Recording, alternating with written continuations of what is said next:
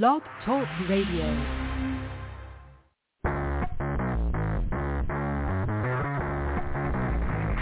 Hello and welcome to Action Radio. This is Greg Penglis coming to you from the historic district of downtown Milton on the banks of the beautiful Blackwater River. And now let's get into Action Radio. Hmm. So for this morning's moment in interesting broadcasting, um, my uh, uh, I'm trying to gain up a little higher on my microphone, speaking a little bit further away from it. Hopefully, that'll make for a better, a better, more quality vocal response, as they say. Anyway, so I couldn't shut my TV off. I think the remote's running out of battery power. It was so frustrating because the volume's on, and it's like, do I have to talk over this thing? This is crazy, right? Well, eventually, uh, I guess there was just enough battery power left to uh, to turn it off. So I've turned off my, my One American News, Newsmax, and uh, whatever else I can get um, before the show. it's kind of interesting. So there's a ton of news. There's just so much going on, which is great. I mean, it's really, like I said, the Chinese curse. May you live in interesting times. Uh, we're living in oppressive times, but there is hope. Um, because there was a fabulous hearing yesterday. Now, I don't know what's going to come of it. I don't know if the geldings actually are going to get their act together and go for criminal prosecution, but uh, the folks at Twitter are guilty at least, at least of election fraud uh, for throwing the election uh, to Joe Biden uh, in terms of voter suppression, suppression of information, all the things that the uh, the Democrat Marxists accused the Republican geldings of doing, they're doing and so they're doing a lot of it. it's really kind of interesting um, to watch this happen. So anyway, the arrogance, the just unbridled hubris of these people to sit there and say, well, we were just uh, following safety we have to get rid of disinformation. And of course, all the Republicans are like, who are you? Who, who you judge what's information, what's disinformation? Uh, some of the better lines I think it was uh, was it Marjorie Taylor Greene or or no some or uh, someone else um, Nancy I think it was Nancy Mace uh, a congresswoman who said, are, are you are you a doctor? Well, no. Said so you felt it was okay to to censor the speech and the information of the American people of of the best trained doctors from the best you know institutions of medical knowledge in the world, you know Stanford, Harvard, places like that. And of course, there's no answer, right? because they're just following their ideology. These people, their ideology is stronger than their their their commitment to uh, knowledge, truth, science, and everything else. It's the ideology that rules them, and they really gave it away when this one guy, uh, the, the, the, the twee little metrosexual guy at the end of the, of the panel, who um, was talking about the UN Declaration of Human Rights. See, this is where a lot of the evil comes from uh, in terms of the elimination of rights, is these people have an allegiance to the world government. These are globalists, and they're, they're not, uh, you know, um, American firsters. They're not even constitutionalists. They're globalists.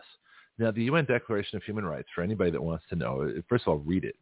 Uh, what you'll find when you read it uh, is that this document is collective. I mean, it's all about the collective. Human rights are not individual rights. Okay, I'm going to say that right now. Human rights are not individual rights. Specifically, they're not individual rights because they look at humanity as a group. You know, as a group, you're entitled to basically everything that anybody else has. That's what the Declaration, the UN Declaration of Human Rights says. It's a redistribution plan. It's an equity plan. It's a plan that says that rich nations have to fund poor nations. You know, poor nations that got that way because they didn't have freedom has to be funded by rich nations who, you know, are going to lose their freedom, you know, in order to pay for the poor nations that didn't have it. Well, that's just crazy. Freedom brings prosperity. Everybody knows that who looks at any economic system. The quickest way to prosperity for your people is freedom. The, the way to short circuit that is corruption. So what we have now is corruption. What we have now in our country is a government chosen by the government.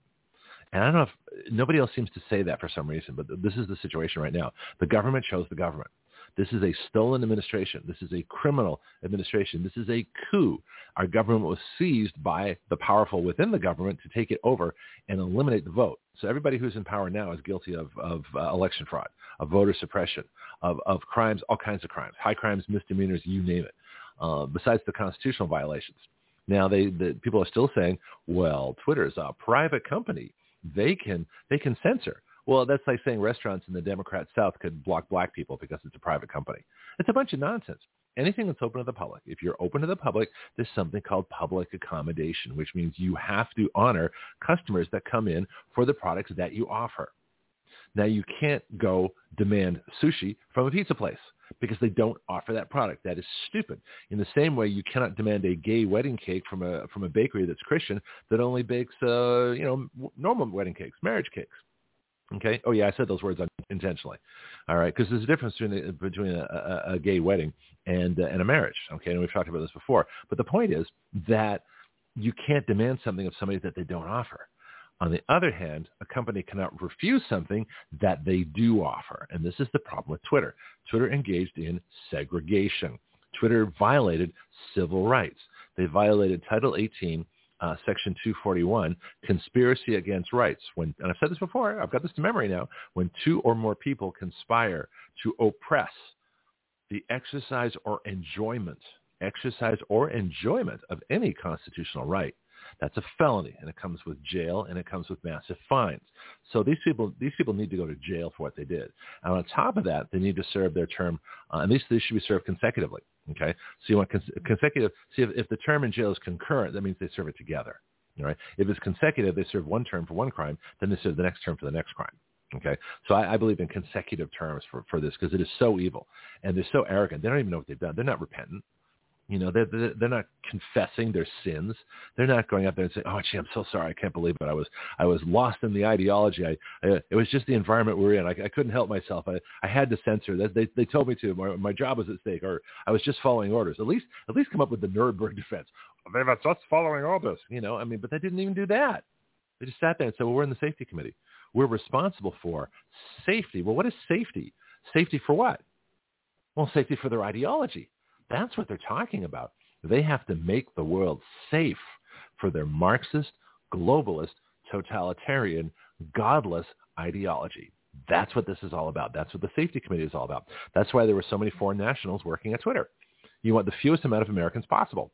Why do you think Brandon and crew are, you know, eh, or at least people who run Brandon? So the question is not, you know, who's running for president in 2024. The, the question is who's running the person who's running for president in 2020 uh, on the Democrat side. That's what it's all about. You know, it's not who, you know, that, that's the question. That's the question we need to ask. Not who's going to be president, but who's running the president.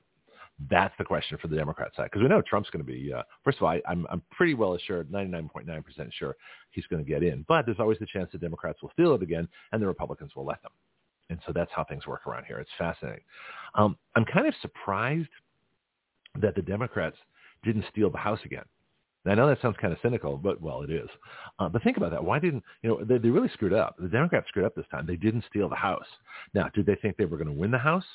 You know, because you know in 2018 they overturned seven. Uh, I mean, overturned criminally, no, not not legally, but uh, there were seven House seats in, in California, maybe one or two in Arizona and Nevada. I'm not sure, but but the, the vast majority were in California.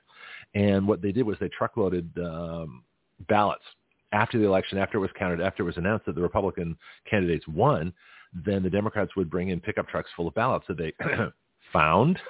okay, so and they were actually counted, which is ridiculous. You never count ballots after the election's announced and after the polls close. We don't. You never count a ballot after the polls close. If it's not there by the time the polls close, you're done. I'm sorry. You can't truck in made up ballots and go, oh, sorry, we found more. And they always found just enough to have the Democrat win. Gee, like that's not suspicious? Okay. So the House was stolen in 2018. The Geldings let them, and all those impeachments and all the things that Nancy Pelosi and the, and the Marxist Democrats did that were evil was allowed by the Geldings because they allowed the House to be stolen. Same thing happened in 2020. House was stolen again. I'm convinced that the Republicans won that race, but I don't have as much evidence as I do for 2018. 2022, they didn't steal the House. And I, like I say, I'm kind of surprised, you know, because they're good at it now. They know how to steal an election. Obviously, they did. They know how to manipulate the press. Well, most of the press is Democrat. They know how to come up with fake committees. The January 6th committee was a total fraud. They know how to do that. So now they're suffering all kinds of grief, unless they think it's not going to go anywhere. See, it's one thing for for the uh, um, the gelding old party to, to splutter and, and whine, you know, like, little babies, and complain about all the things that we know are true. It's another thing to actually have con- to, uh, to arrest these people, okay, and then have them uh, convicted of their crimes. That's that's a whole different situation. So that's that's the that's where the rubber meets the road. That's where the the chicken meets the egg, or whatever you know euphemism uh, metaphor you want to call it. But the truth is, it doesn't count until somebody's arrested, prosecuted, and thrown in jail for what they did. Twitter threw the election. And you have to go to, to Google and you have to, for suppressing information of search engines. I mean, we really need an entire set of crimes. I mean, election integrity has to extend to social media and uh, big tech and what's done there. But if you deny Americans information that causes them to change their vote, that's, that's stealing their vote. Okay? It's the same thing as if you stole their ballot and ballot harvested. It's exactly the same. If you, do, if you deny the information that allows people to make an honest decision, you've stolen their vote. And that happened. I'll tell you, one of the worst cases was in California, where if you look up the, uh, used to look up the California Republican Party, and Google had it set up so it went to the American Nazi Party. That was the first thing on the list, right? And uh, that's fraud. that's information fraud. Do we have a new category of information fraud? Let me see. I don't know this down. Information fraud, intellectual fraud. So information fraud is where you deny or change information. Information fraud. Or let's call it intellectual fraud. Intellectual. Intellectual fraud. Boy, you should see my notebook. I go through all this stuff, you know, after the show sometimes. Sometimes. sometimes I forget because there's so much happening now. I'm, I'm kind of uh, trying to recoup. I was going to look over over the National uh, Emergency Act to do that for today, but, you know, I get, I get tied up and stuff because there's so much going on. So the hearings were fascinating yesterday. So as soon as the show was over, I, I uh, turned them on. But the key to, to, to watching the hearings, if you want to watch a hearing, you want to do it properly. First thing you do is you don't watch it live. okay. The reason is because they have Democrats that, that, that spout nonsense. And it really, it's, it's upsetting and it's a total waste of time. So what you want to do, and I wish the, the Gelding, the Geldings, if they, they had a brain, they do this. So you take the hearing, you make a video, you edit out all the Democrats, and that's the one you put forward. So that, that's the that's the way to watch the hearing. So if you if you if the, because the Geldings don't do that, well, I think they actually. I wonder if they have. It seems to me I remember something about that, but I, I can't uh, I can't be positive. Anyway, so what you want to do is you want to excuse me. I'm sorry. What you want to do is you want to uh, find a recording of the hearing. I've got it on my my sites, my Facebook page. Uh, it's on our election integrity page. It's on our, our legal page. Uh, Action Radio Integrity, Election Integrity, Action Radio, Radio Legal. We got a bunch of, we got like 21 groups, I think now anyway, um, so or just find one. Just go to Rumble or, or YouTube, find a recording. Uh, one of the better ones is actually NPR because they because they, they're they're paid for by us, so I don't mind using their services. Um, I kind of think of it as like a reimbursement. So NPR had a great recording. They just let it run because they don't care. They don't have commercials, so they can just let it run. So you get the NPR recording and uh, watch that, but edit out the Democrats. And so every time a Democrat speaks, you know, skip ahead five minutes, and that's how you watch it. First of all, it'll take half the time as the regular hearing, and you'll get the good stuff. There's no reason to do anything else. All right. So what I what I wrote down here. The, so the other big news, of course, uh, is the State of the Union. The State of the Union sucks. I mean, it really does. Completely sucks. But that that's okay with the government. And so this is a theme I've talked about before. That when the government chooses the government, and that's exactly what happened here. The government chose the government. We are operating in a situation where the government picked the government, and the government allowed the government to pick the government. So the people who picked the government are the Democrats, the Marxists. The people who allowed this are the Republican-controlled opposition known as the Geldings. So you got two parties, Marxists and Geldings. And so the, the Geldings just sit back and watch it happen. Uh, and they're happy because they get their, their power, prestige, and they get a little bit of stuff. Now, there's a few people in the Republican Party that are actually doing something, and that's what was evident at the hearing yesterday. Nancy Mace, uh, Marjorie Taylor Greene, uh, Jim Jordan, uh, Paul Gosar, uh, there's another um, representative, uh, Gomer. I, I, mean, I might pronounce his name wrong, or Comer, C-O-M-E-R. Uh, so there's a there's about 20 people in the, the House Freedom Caucus, basically. I didn't hear Matt Gaetz. I don't know if he's on the Oversight Committee. He might not be. I know he's on Judiciary. But see, that's what has to go next. It has to go to Judiciary to press charges, you know, against these people. And so, uh, will they will they have charges against them during the the uh, the insurrection of Brandon? No, but they will during Trump. See, this is why it's so critical to get Trump in um, because you take any other moderate, squishy Republican, even Ron DeSantis, you know, he'll be on the job training if he becomes president. So his first term is going to be a, a series of mistakes. Well, we don't have time for that. This is why Trump has to win this time. And then we can have Ron DeSantis, you know, do the on-the-job training once the country's back in, in decent shape. But Trump knows all the mistakes he made the first time. He's had four years to think about it, and now he can come back and fix a lot of stuff. Let's hope he will. Now, jury's still out on whether he's going to uh, do the big mea culpa for uh, for all his COVID problems for being lied to, being let those people lie to him, and not have fired everybody from Dr. Fascist on down. So we're still waiting on that. That's still that's a that's a doubtful point. But again, nobody's perfect. So would I take Trump with his bad COVID policy, and if he's too arrogant to uh, admit he screwed up? Yes, I would. Would I rather he admitted he screwed up and, and then get that out of the way and then move on? Yes, I would. Well, see what happens. You know, but either way, I'm going to be supporting Trump. Uh, in fact, I'm going to be uh, working hopefully with the Trump campaign directly. I mean, that's my goal here is to be able to take our citizen legislation um, and uh, get it directly to them. Now, there's some things going on behind the scenes where all the action really is. we just talk about it here. The real action is when I'm off the air. And so we have amazing guests coming. Uh, we have uh, connections, you know, out there that uh, I'm not going to tell you until it's real, until it's, it's confirmed. But uh, this is this is not a passive uh, radio station. This is not a place you listen and just, you know, I mean, I'm not here for, yeah, I like ratings. Okay. I love, you know, the more listeners, the better, obviously. But that's not the goal. This is an activist show. Our show is to get stuff done. This is not here just to generate advertising revenue and make the, the stockholders rich. First of all, we don't have any. Secondly, um, that this is this is a new kind of radio. This is this is action radio, completely different than talk radio. Talk radio is all about talking. And in talk radio, the whole purpose of talk radio is to build an audience and create advertising revenue. That's what they do. You look at any talk show host, they'll tell you that's what that's the job. In fact, I used to have a, a friend of mine, Jeff Metcalf he he openly admitted this on the air. He said he said my job is to build an audience, you know, to increase advertising revenue. That was his job. And in doing that, he would talk about. I mean, what he talked about was really good stuff. You know, in fact, I hope to have Jeff back on.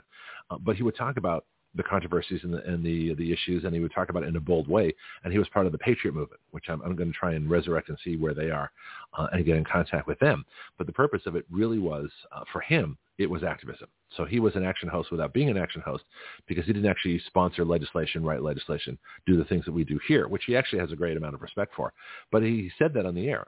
Building an audience is what it's all about. That's his job to increase advertising revenue. Okay. Well, I'd love to have some advertising revenue. In fact, more of it. You know, we are on our way, but we're not there yet. You know, so anybody who wants to sponsor the show, you know, get in touch with me, Greg at writeyourlaws.com. There's a reason that I have uh, the commercials that we do play. And most of those are affiliates, but uh, you know we'll get, we'll get a bigger program here soon. You know, so uh, hopefully we'll get some local sponsors in here. And so we and we and this is interesting. Like the mission of the show, we try to cover local issues.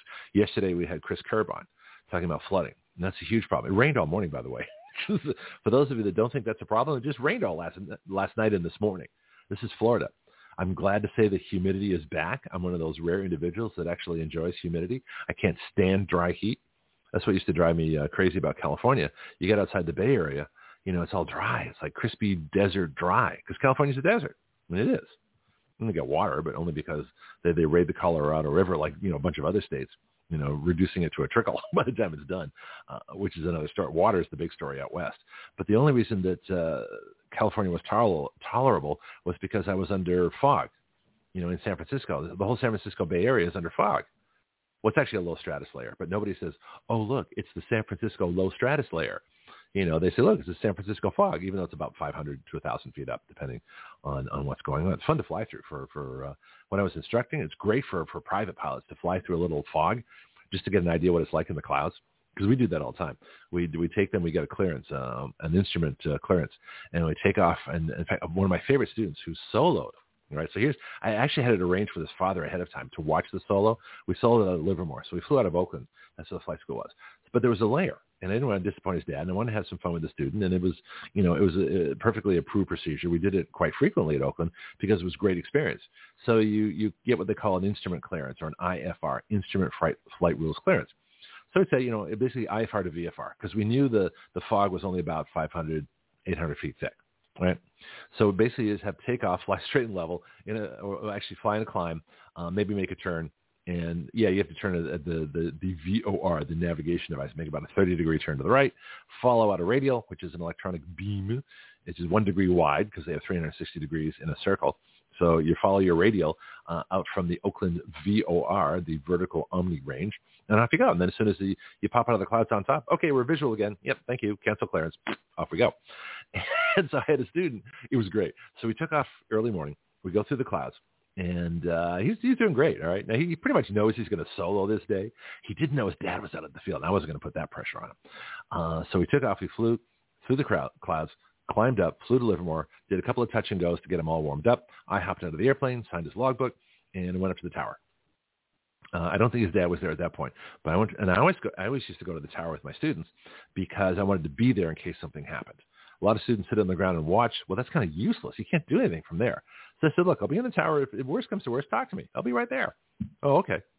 you know, so but n- nobody ever has. Nobody ever did. They're, they're having too much fun when they. By the time my students solo, they were ready for it. You know, it was not really an issue of uh, doing in the minimum hours or any of that kind of stuff. Because from solos, they went right to solo cross countries. So these people were really prepared. when they actually did uh, solo, which is fly three takeoffs and landings, you know, do the pattern. You fly around a big, uh, big rectangle in the sky. Uh, and anyway, so as I'm in the tower, did three takeoffs and landings, and I came down and I said, "Hey, I got someone who's uh, been watching you." And this guy's dad comes over. Oh, it was great. It was great to watch this. But that that's one of, that's one of my favorite moments of. Uh, I think probably this this first solos were my favorite moments in flight instruction, simply because uh, just the joy on people's faces. Uh, and I brought back the old uh, idea of, of trimming the shirt tails. So in fact, my flight school, we had the entire ring because uh, everybody else started too. The, the young hotshot instructors, you know, from the Embry-Riddles and the aviation colleges, they they would teach there too. This is in Concord, and uh, did this as well. I think they, we did Oakland too. Anyway, so you cut the shirt tail. Uh, off the back of the person, and people would mark it, sign it, and then somebody's got really elaborate. They bring in like these oil paint things, and they do creative airplanes and stuff. It, it was really fun. Um, and so, uh, and we had women's solo too, so you got to be careful when you're trimming the women's shirts. We don't want to get too uh, outrageous. Although one time I goofed, but that's another story too. Anyway, but it was fun it was it was fascinating. It was great, and so I want you to everybody at least take one flying lesson, you know, um, before you get too old to take a flying lesson because it's really fun. All right, so speaking of San Francisco, the next thing I, I was thinking about was the earthquake in Turkey. Now, anybody that went through the San Francisco earthquake, as I did, knows that the most important thing is the condition of the soil, the geology, and the condition of the buildings. Are they up to earthquake code? And so for most of San Francisco, it's granite. It's it's uh, bedrock granite. Yeah, it shakes, but granite's kind of solid, so it'll shake, but it's not going to collapse on you. Um, the reclaim the area that had the most damage was reclaim land, but the you know the basically they they dumped a bunch of sand. They dug out stuff and they dumped all this soil uh, and sand to push the bay out a little further, and so they built the marina district uh, on sand. Well, guess what happens to sand in an earthquake? Uh, there's a process called liquefaction. It's another one of those words like, what was that word that, uh, uh, yeah, flocculants. That was the word from yesterday. So flocculants are things that allow sediment to bind together so you can get them out of uh, stormwater ponds more easily. So that's the word I learned yesterday. Today the word I'm going to teach you is liquefaction. So liquefaction is when the soil basically liquefies. So in an earthquake, especially when it's near water, when the, uh, the fault uh, moves, and, and I've forgotten which one, either the Pacific plate or the North American plate moves and they're or they're maybe they both move, but they're passing by each other along the San Andreas Fault, which runs, uh, I guess, uh, all the way up to Alaska, pretty much. But uh, the major portions that we know: Seattle, Portland, San Francisco, Los Angeles, San Diego, probably into Mexico too. So on the on the left side, the west side is the Pacific Plate. On the east side is the North American Plate. Well, I used to know all this when I was a tour guide, but if I remember, the Pacific Plate is moving in. The North American Plate is kind of like sliding under it. And that's, but that pressure on the North American plate from the Pacific plate, which is much bigger, much bigger, is pushing up the West Coast mountains. So the West Coast mountains are actually rising slowly, but they're rising. This is what made the uh, uh, the Continental Divide, the Rockies, uh, the Sierra Mountains, and the coastal mountains, and they're all caused by pushing. The Pacific Ocean plate is pushing into the North American plate, and the only place for land to go is up. you know, can't go down because it can't go into the earth, so it goes up. Right? That's what do you think created the Himalayas? India slammed into Asia. You know, that's why the Himalayas are the border between India and Asia. Ever hear about the stories of the, the flying tigers flying over the hump? That was the hump. The hump was created when India hit Asia and kept going. okay, the uh, the Rocky Mountains, the Sierras, and the coastal mountains of California happened because the Pacific plate, I think, ran into the North American plate and it's still going. So, it, uh, but this is all fascinating stuff. Anyway, so the point of this was that the San Francisco earthquake, there's no warning for an earthquake. Although I've told the story when I was a tour guide, we would joke about earthquake weather. There's no such thing. Uh, uh, let me just briefly how that works is we, I get a fellow tour guide. We'd be at one of those tour guide stops because they had the hop on, hop off buses, and the, they basically took over the business and ruined it for the rest of us. Uh, it was one of the reasons I got out of the tour guide industry because all the fun was over. And I was there when I was at a really good time. I was a duck driver. I was a motorized cable car driver. Uh, I, the tours were magic. Some of those were just absolutely unbelievable moments. Uh, but it, all the fun took, got taken out when the city uh, made us, you know, turn down the volume on our speakers so we couldn't talk to people on the side of the road, uh, and then the people on board couldn't hear us. Um, when the hop on hop off buses basically took away all the business because people thought that was better, and when app uh, apps came out that basically gave people a guided tour, you know, and then of course Google, you have the 12 year old smartass on board that Googles everything you say to fact check you. uh, excuse me, Mr. Driver, you forgot to mention this. Okay, young brat, why don't you step to the front and give the rest of the tour?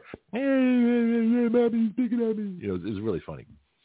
parents like you, you need to control your kid. Actually, I didn't have to say that. The other parents would say that. Hey, shut your damn kid up.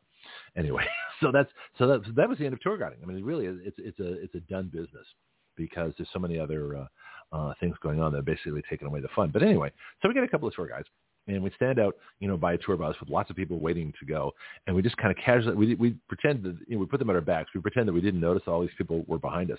We look up at the sky on, on like a cloudy, humid day, and we didn't get a lot of them, but this is why we had so much fun. So on a warmish, cloudy, humid, overcast day, we'd look up, and one of us would go, you know what?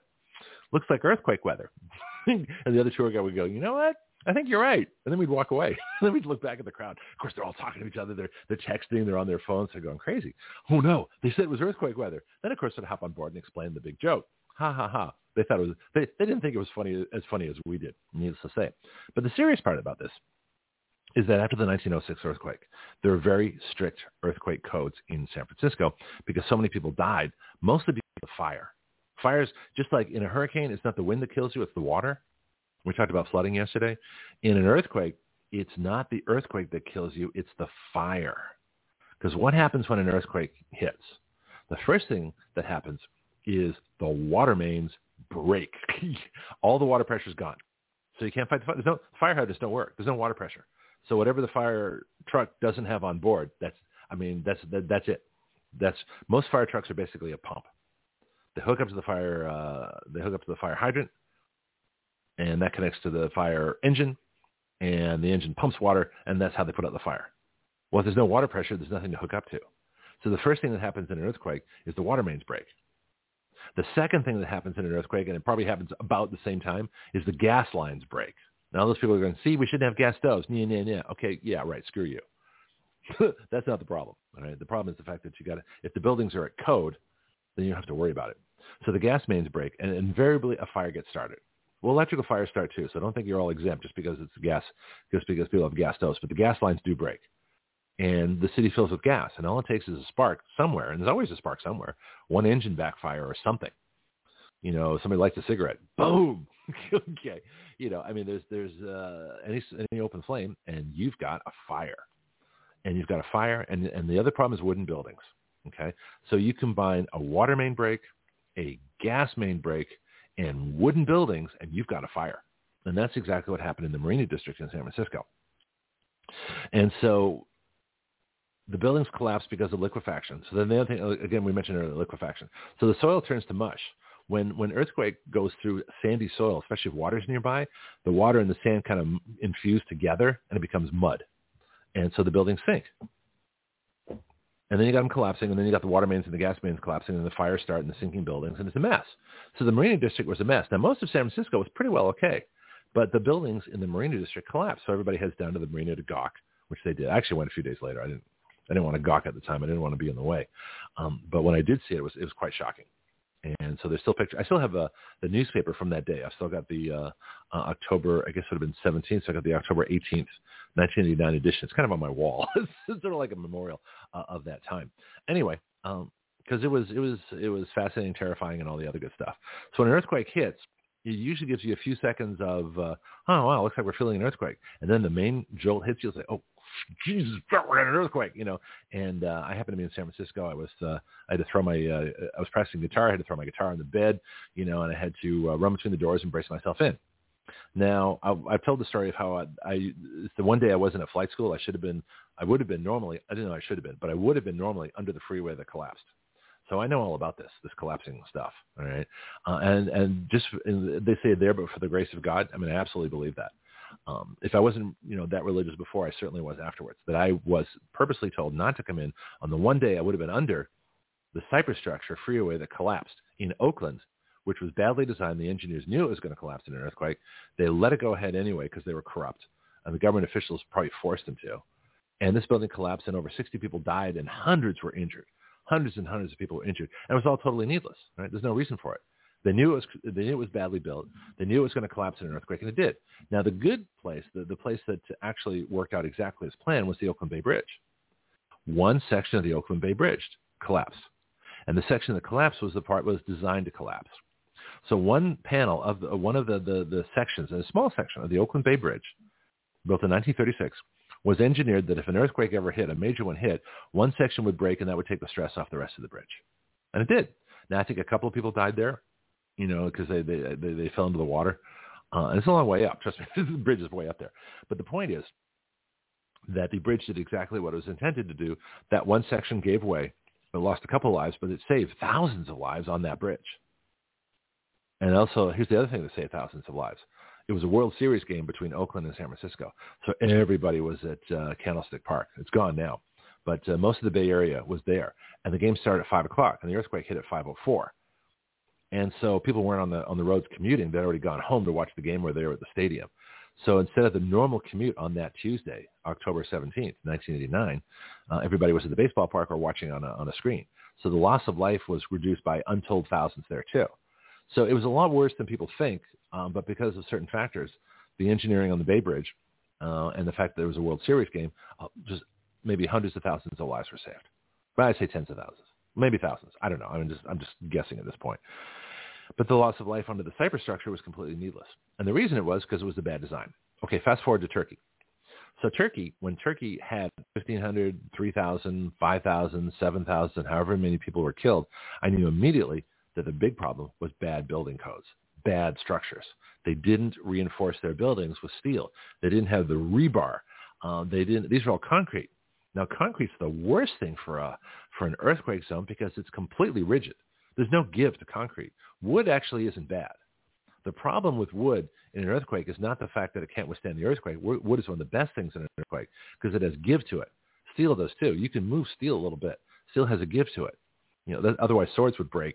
You know, but swords can can can bend and whip around, and uh, there's a spring to it. Metal has a spring to it. Okay, wood has give. Otherwise, the wooden sailing ships every storm would have uh, broken apart into a million pieces and sunk, and they all, all the sailors would have died. But they didn't because the wood had give to it. So they built give. That's how they bend the wood to, to form the ships in the old days. Steam.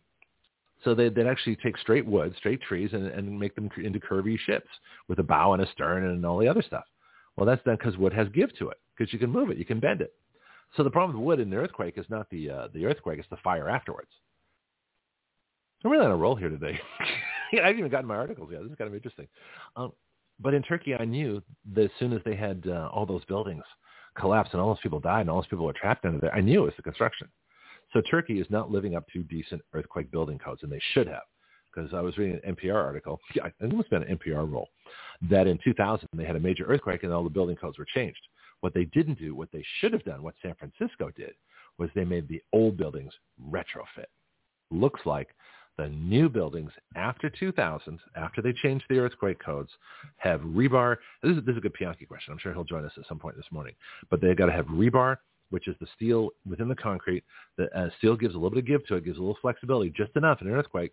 The building's not going to just instantly collapse. A pure concrete building in an earthquake is going to collapse. The pillars give way, the supports give way, and the floors come crashing down on top of each other, pancake style. That's what they call it. And that's when those people died and there's no need for it whatsoever. Uh, they just didn't care. They didn't have the earthquake codes. They didn't have the building re- reinforcement. They didn't do the retrofits. Well, retrofits are expensive. Well, how much is the cost of human life? Okay, so I don't care what it costs. Either either condemn the buildings, tear them down, and build new ones, or fix the old ones. I mean, that, that that's the only honorable choice. Now, for anybody that's been to San Francisco and bound to Fisherman's Wharf, the Ghirardelli Chocolate Factory is a pre-1906 building. It was built in the 1800s. Now, they don't actually make Ghirardelli chocolate there anymore. It's now over in Oakland. I know. I lived about a mile from the Ghirardelli chocolate factory, real one, right? And so when they roast the cocoa beans, you walk out your door, you know, on the way to work and just breathe in this wonderful aroma of cocoa. And then, of course, you, you, if it was a weekend, you'd head down immediately. But if it was like a work day, you'd come back at the end of the day and hit the uh, uh, the the the store, uh, whatever they called it, the the, the overstock store. The uh, there's a store actually in the, the real Ghirardelli Chocolate Factory. It's actually in a little place called San Leandro, and so that's what it is. But the Ghirardelli Chocolate Factory in San Francisco at Fisherman's Wharf is the original factory. By the way, does anybody know why they made chocolate in San Francisco? There are like six major companies making chocolate in San Francisco in the 1800s. I'll let you think about that for a second. What was peculiar about San Francisco that chocolate companies might want to locate there? I'll give you a second to think about that. Do, do, do, do, do, do, do. I should get the Jeopardy theme. Put that here. Okay. So since nobody called, nobody texted, nobody is on uh, live chat, I will tell you. it's because of the fog. So in San Francisco, the summers are about 65 degrees. And so there's about a three-week uh, stint of heat in May, you know, and like the second, uh, third and fourth week of May, first week of June, and then the fog starts rolling in. And same thing happens in September. So the last couple of weeks of September and the first week of October, it's really hot, like 90, 100 degrees. Same thing in the spring, 90 to 100 degrees. That would be the normal temperature of that area without the fog. Once the fog rolls in, temperature drops to 65, and you can make chocolate without refrigeration. So in the 1800s, they didn't have refrigeration. So how they made chocolate was they had to make it when the weather was cool enough to make it. Well, the only place in the country where it's, it's pretty much 55, 65 year round is San Francisco. So that's why the chocolate maker is located there. I don't know how Hershey ended up in Hershey, Pennsylvania. They probably did that after uh, um, air conditioning, or they only made chocolate, you know, fall, spring, and winter. Because as the summer came along, it was too hot to make chocolate. All right. So we're covering a bunch of stuff. I'm just going to go back to my notes here and see what else I've got. So the government. Well, let me take a break now. This is a good time to take a break. I'll talk about when the government chooses the government, how things get completely screwed up. So let's do that. What is it now? 735. Take a quick break here, and I'll be right back. This is Greg Penglis for Strike Force, your source for pure energy. Strike Force is a concentrated energy drink that turns a half liter of your favorite beverage into an energy drink. You make your energy drink yourself. Action Radio is an affiliate of Strikeforce, so our listeners get a 20% discount. All you do is add our code WYL to the discount code window at checkout. WYL comes from our website, Write Your Laws. So you can get your energy drink a 20% discount and help Action Radio change the relationship of we the people to our government. Not bad. Strikeforce is at strikeforceenergy.com. That's strikeforceenergy.com. Start your engines.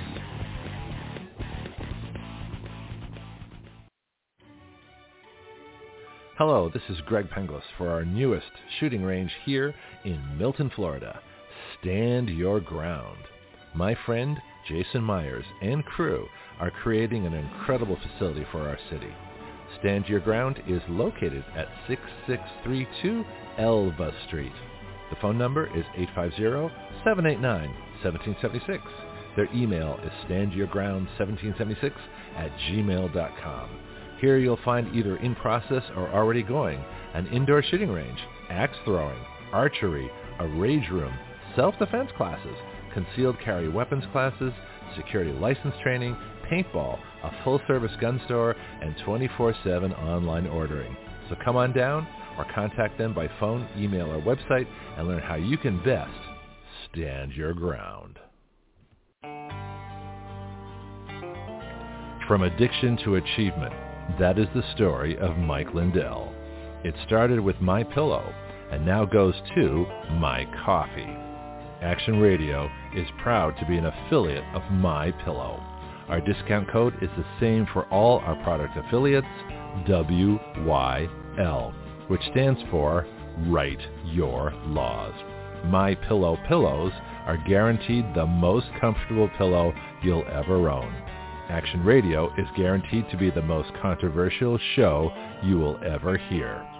Check out their products with our discount code at mypillow.com slash WYL. That's mypillow.com slash WYL. Or order now by calling 1-800-544-8939. That's 1-800-544-8939. Sleep well so you can wake up and hear Action Radio live.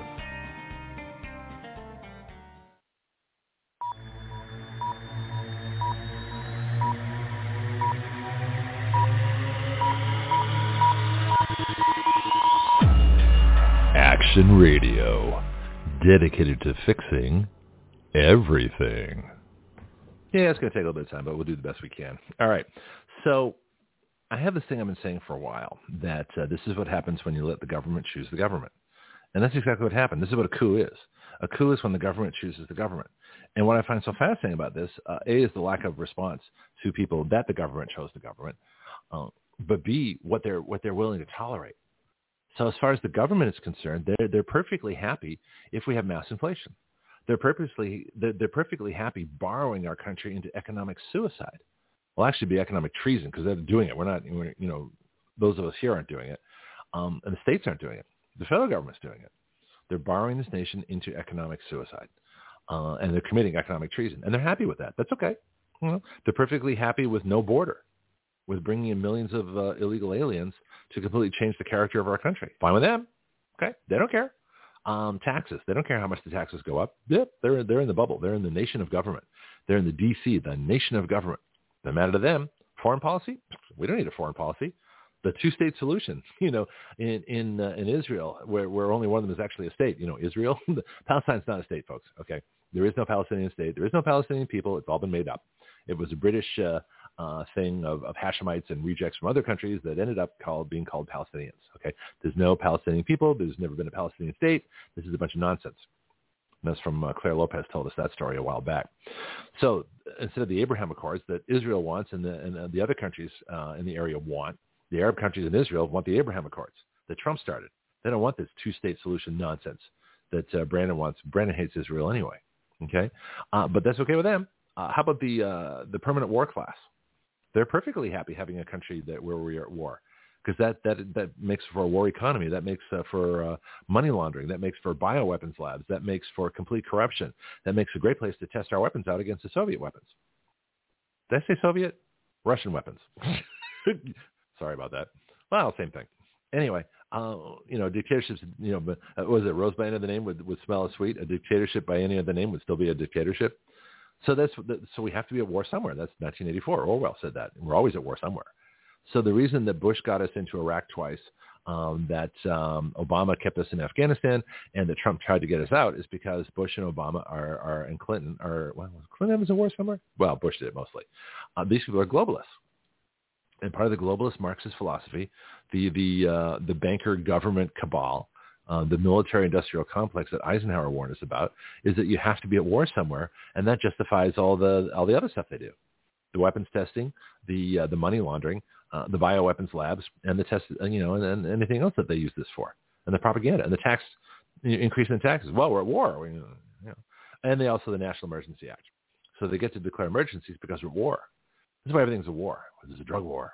There's a war on uh, inflation uh, where, where there isn't. and the government, the government's happy with inflation. They love inflation. Why? Because it makes the national debt look lower. Because you know, a trillion dollars of debt when the dollar is worth something uh, is a smaller debt when the dollar is worth less.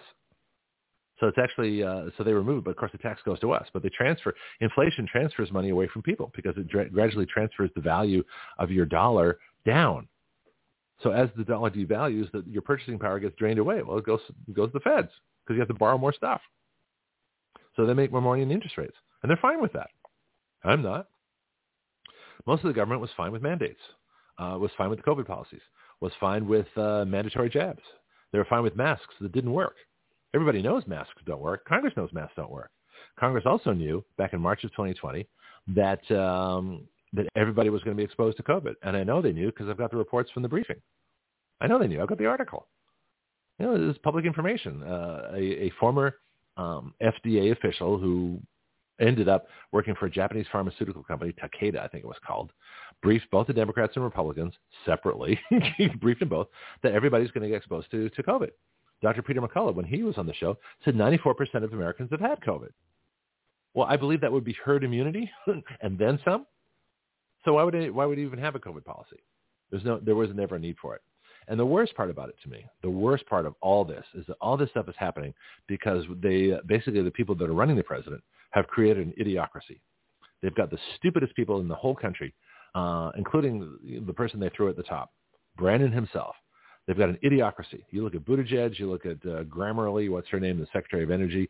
You look at Jackson on the Supreme Court. You look at any of the people. You look at um, all uh, you know all the way down Milley, um, the the head of the Joint Chiefs. You take a look at anybody in the Brandon insurrection, and they're all idiots.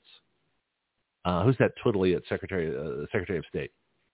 He's an idiot. Uh, Ned, what's his name? The briefer that looks like something out of from a Star Wars bar he's an idiot.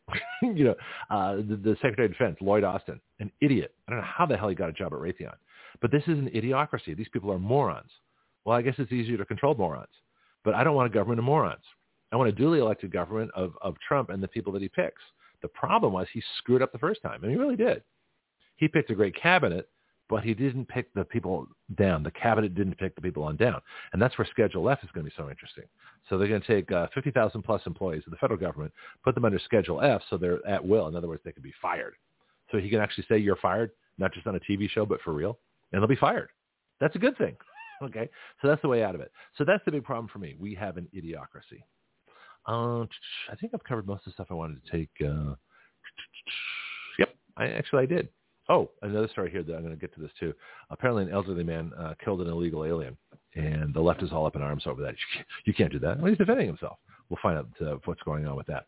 So let me get to a couple of articles, and then sometime in the next hour, after the top of the hour here, um, I've got a, uh, an interview with Robert Weissert, and this is one of the WEBY ones. This is only a month after I started in radio. Uh, so you'll hear a cell phone clicking, you know, that keeps pinging. Uh, the, the, the sound quality, I think we're sort of still getting used to doing uh, podcast stuff. Uh, it was, it's really new. It's the day after I had my Walter Williams interview, that fabulous interview that I play um, occasionally. Anyway, so Robert was great. I tried to find him. Uh, it was, he used to be at Florida Tax Watch and he has moved somewhere. I think he's somewhere in D.C. I'm going to try and track him down because he was brilliant, and we'll get him back on the show. So I'll play that interview the next hour, and the third hour today we've got CJ. CJ's Wellness Watch. So CJ is coming back to the show. She was on Friday, and so we'll talk, we'll chat, we'll have fun. Uh, and we'll find out about nutrition and wellness. And uh, I have a big kick on wellness because so many people are sick in this country um, through their through their diet, through lack of exercise, through uh, stress, through all kinds of things. So there's a huge need for wellness. That's why I do it. You know, I want y'all to be healthy. You know, I'm 63. You know, I still bike ride, hit the gym. Uh, I had major open heart surgery to fix a valve. It went well. They almost killed me three weeks later with blood thinners, but that's another story. But, uh, you know, so modern medicine, when appropriate, is really good. When not appropriate, it will kill you. you know, the COVID protocols, the remdesivir de- ventilator death march. See, here's the thing. Let me make another point, too, uh, with regard with the Twitter folks. The point I would have made is, if I remember Congress, I would have looked at them all in the eye and said, do you people realize how serious this is? By withholding information on ivermectin, hydroxychloroquine, monoclonal antibodies, steroids, oxygen, vitamin C, D, um, zinc, azithromycin, all the things that we know work.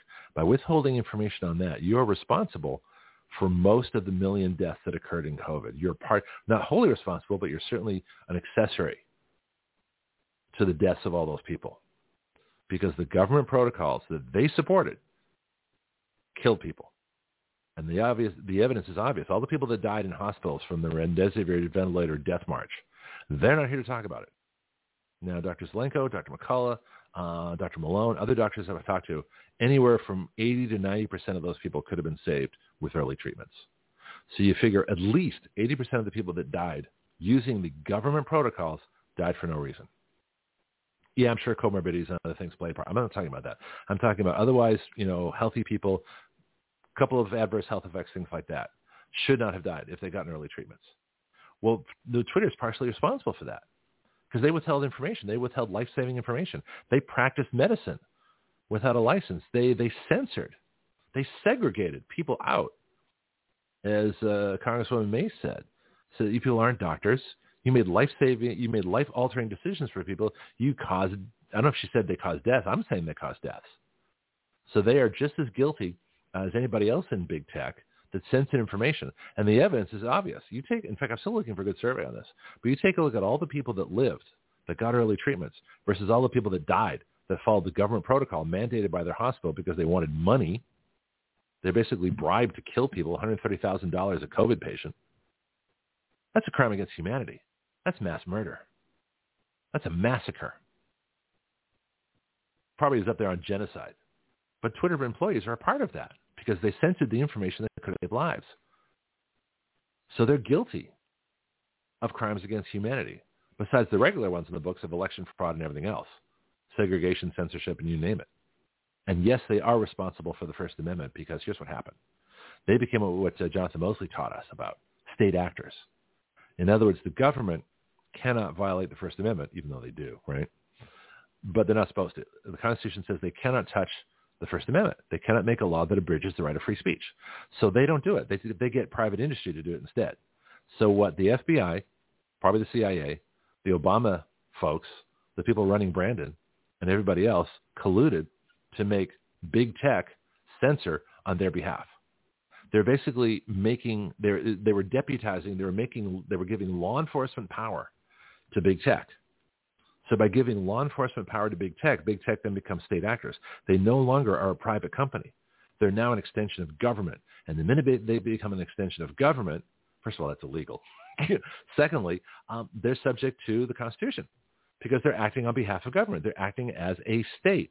They're acting in law enforcement powers. They're exercising power over information that they consider, you know, uh, especially in Section 230, uh, lewd, lascivious, otherwise excessively violent, or otherwise objectionable. So Congress actually gave them an illegal power, but they didn't have to use it, but they did. And they say ignorance of the law is no excuse. okay, well, ignorance of the Constitution is no excuse either. Using an illegal power, even you know, especially if you're paid for it, it's even worse. But using an illegal power, being a state actor, exercising law enforcement power when the laws already exist on obscenity, on pornography, on child pornography, exercising law enforcement powers makes them a state actor and subjects them to the Constitution. Let's bring Pianki in the conversation here. I've been kind of on a roll for a little while. Let's see what he thinks of this. Pianki, good morning, sir.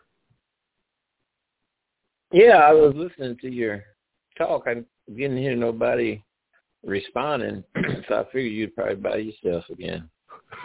well, I don't mind that. Um, I love having you join me, but I actually I kind of like presenting topics too. So it's sort of a mixed bag. But still, I'd say 90% of our listeners listen on podcasts. They can't call in.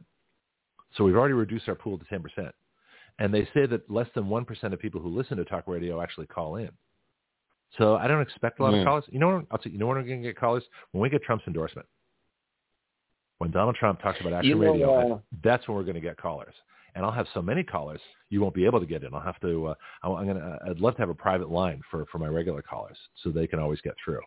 So I'm working on that too. Blog Talk hasn't come through with that. You know, uh, there's a coup going on in Oklahoma. You got the trannies trying to take over the government, occupying the state house. really? Where's the news? Yeah. They say huh. this is our house. Well, what's the difference in that in January 6th? It's just, they're trying to take over the government. Yeah, except the difference is the January 6th people were not trying to take over the government. They're trying to support the government. So it's, it's a totally different situation. But that's interesting.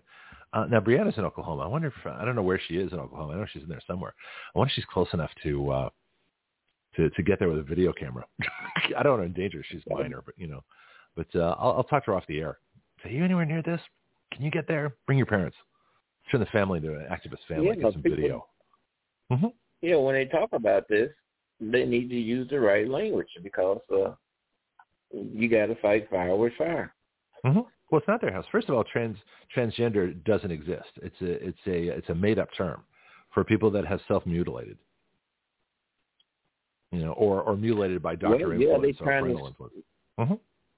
Some governor had oh Sarah Palin, not Palin. Mm. Sarah Huckabee. Mm-hmm. What didn't she do a, good job on that rebuttal? She was so presidential looking. Yeah, I recommend everybody everybody should listen to that. I listened to it. Uh, I missed the first little bit of it. I caught it live, but I've, I've got to, if you go to my Facebook page, uh, there are public posts. There are three things. I got Roger Stone's rebuttal with all his uh, interview people. I've got uh, Sarah Huckabee Sanders, and I've got um, uh, Trump's two-minute uh, State of the Union, his thing. So they're all there. They're also in the election integrity report and the, the Trump, we have a Trump 2024 campaign uh, group also. And that's where I put a lot of stuff related to this, um, particularly the, the, hearings and things like that. So a lot of the videos that are coming out now are available still. Or just, or just go to the regular sources. Go to, go to Rumble and go to YouTube. But you should definitely watch uh, Sarah Sanders' speech. It was brilliant. That was the best speech of the night. That's been the, that's one of the best speeches of, of recent history.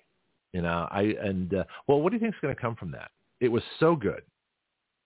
I mean, do you think she'll be giving well, the keynote address? Continue to you know, govern, but uh, yeah, uh-huh.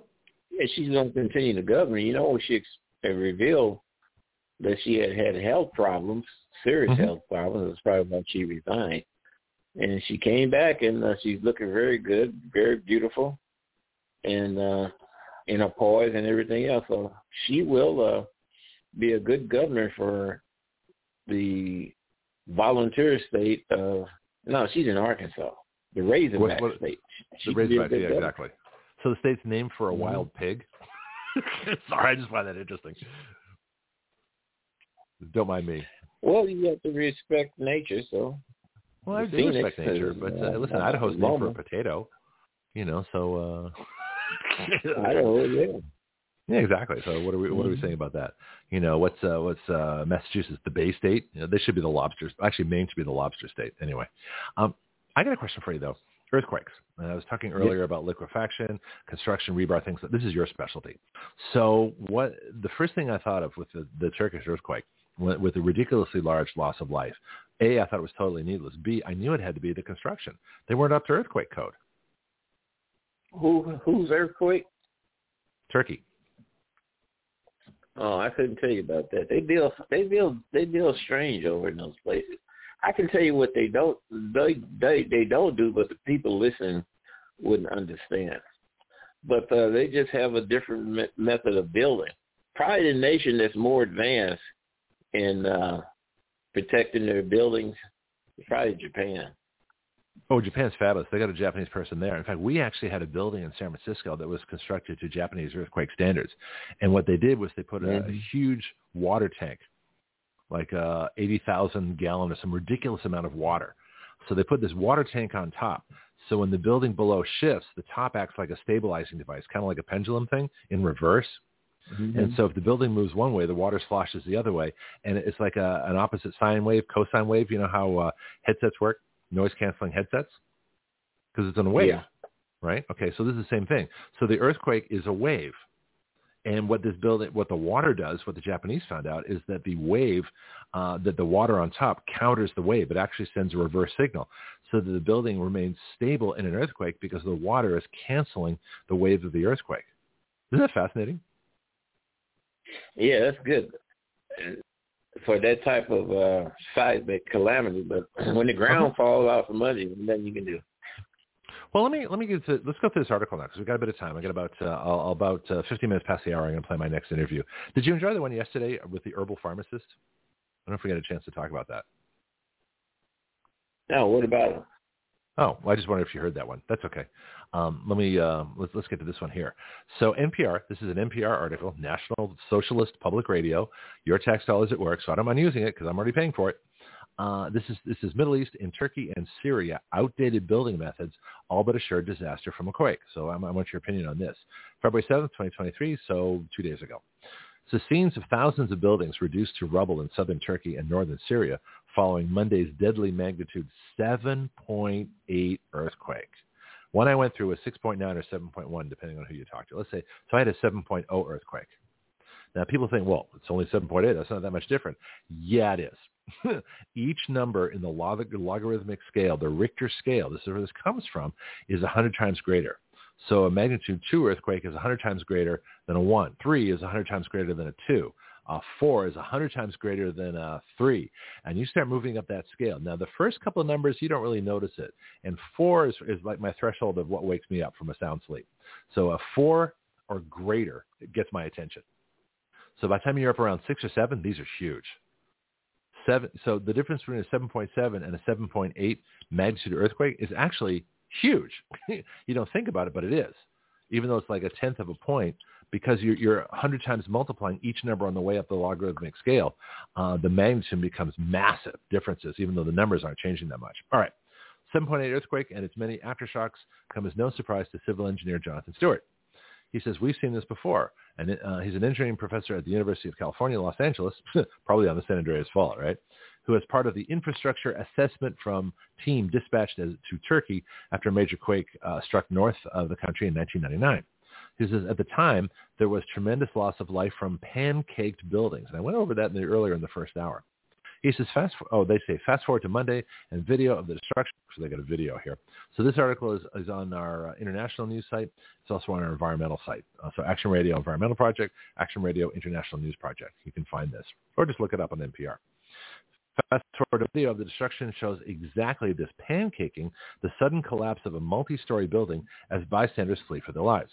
The region is one of the most earthquake prone in the world as it lies in an area where three tectonic plates meet. In addition, you have the 1999 quake that left more than 17,000 people dead. Uh, Turkey also experienced a major quake in 2011 that killed hundreds. Now, I went over the idea of tectonic plates. I'm, do you know which pla- do you know about plates? You know, Pacific Plate, North American Plate, that kind of stuff. The stuff that the crest is riding around on. Yeah, out there in California, you don't know. You have those seduction zones. Seduction zones? What's that? Yeah, the seduction. It's seduction zone. It's where you have the power. Well, actually, you have you have you have volcanoes being formed on the right. ocean bed. You just can't see them, and they're you know they talk about areas like the Cascadia, Cascadia. They're uh, in the northern Uh-huh. California shoreline, you mean the Cascades? New Zealand. Yeah, Tokyo, Seattle, Uh-huh. Portland, Mhm. Washington. They got some serious plate tectonics that's going on there, and they can measure them. And something big is going to happen. But Mm-hmm. No, you I- know, I I'm going to tell you something. Okay. Let me tell you something. You know how animals can detect things long before they happen? Mm-hmm. I think that is one of the reasons why come people are acting so crazy in Portland and Seattle. I really do. Because the animals. Uh, something's what, getting ready to happen. Yeah, something's getting ready to happen along those lines of a huge tsunami and a huge earthquake that some of the sensory nerves is picking up on it and causing them to act crazy and with no other explanation. Well, let me let me tell you what happened in the San Francisco earthquake. First of all, have you been through a major earthquake? I mean, the chances are, are rare, but I'm just I'm just curious because you would know. But Well, they had one in New Madrid there in Missouri and uh, cracked my water heater. But uh, other than that, no. okay, do you remember how strong it was on the Richter scale? Uh, I imagine probably a three something. Oh, okay, yeah, minor. we we get those around here, and people get panicky, and I just laugh. That's not funny. Yeah, it is. It is when you've been through a 7.0 earthquake. Yeah, it is. Um, and not to not to uh, diminish their their their real fears, because people are really terrified of earthquakes because there's nowhere to go. There's no warning. Uh, there's, there's once it starts, you know, hang on. Uh, folks, stay away. From, here's here's your basic earthquake, earthquake story. Stay away from the windows. Stay away from flying objects.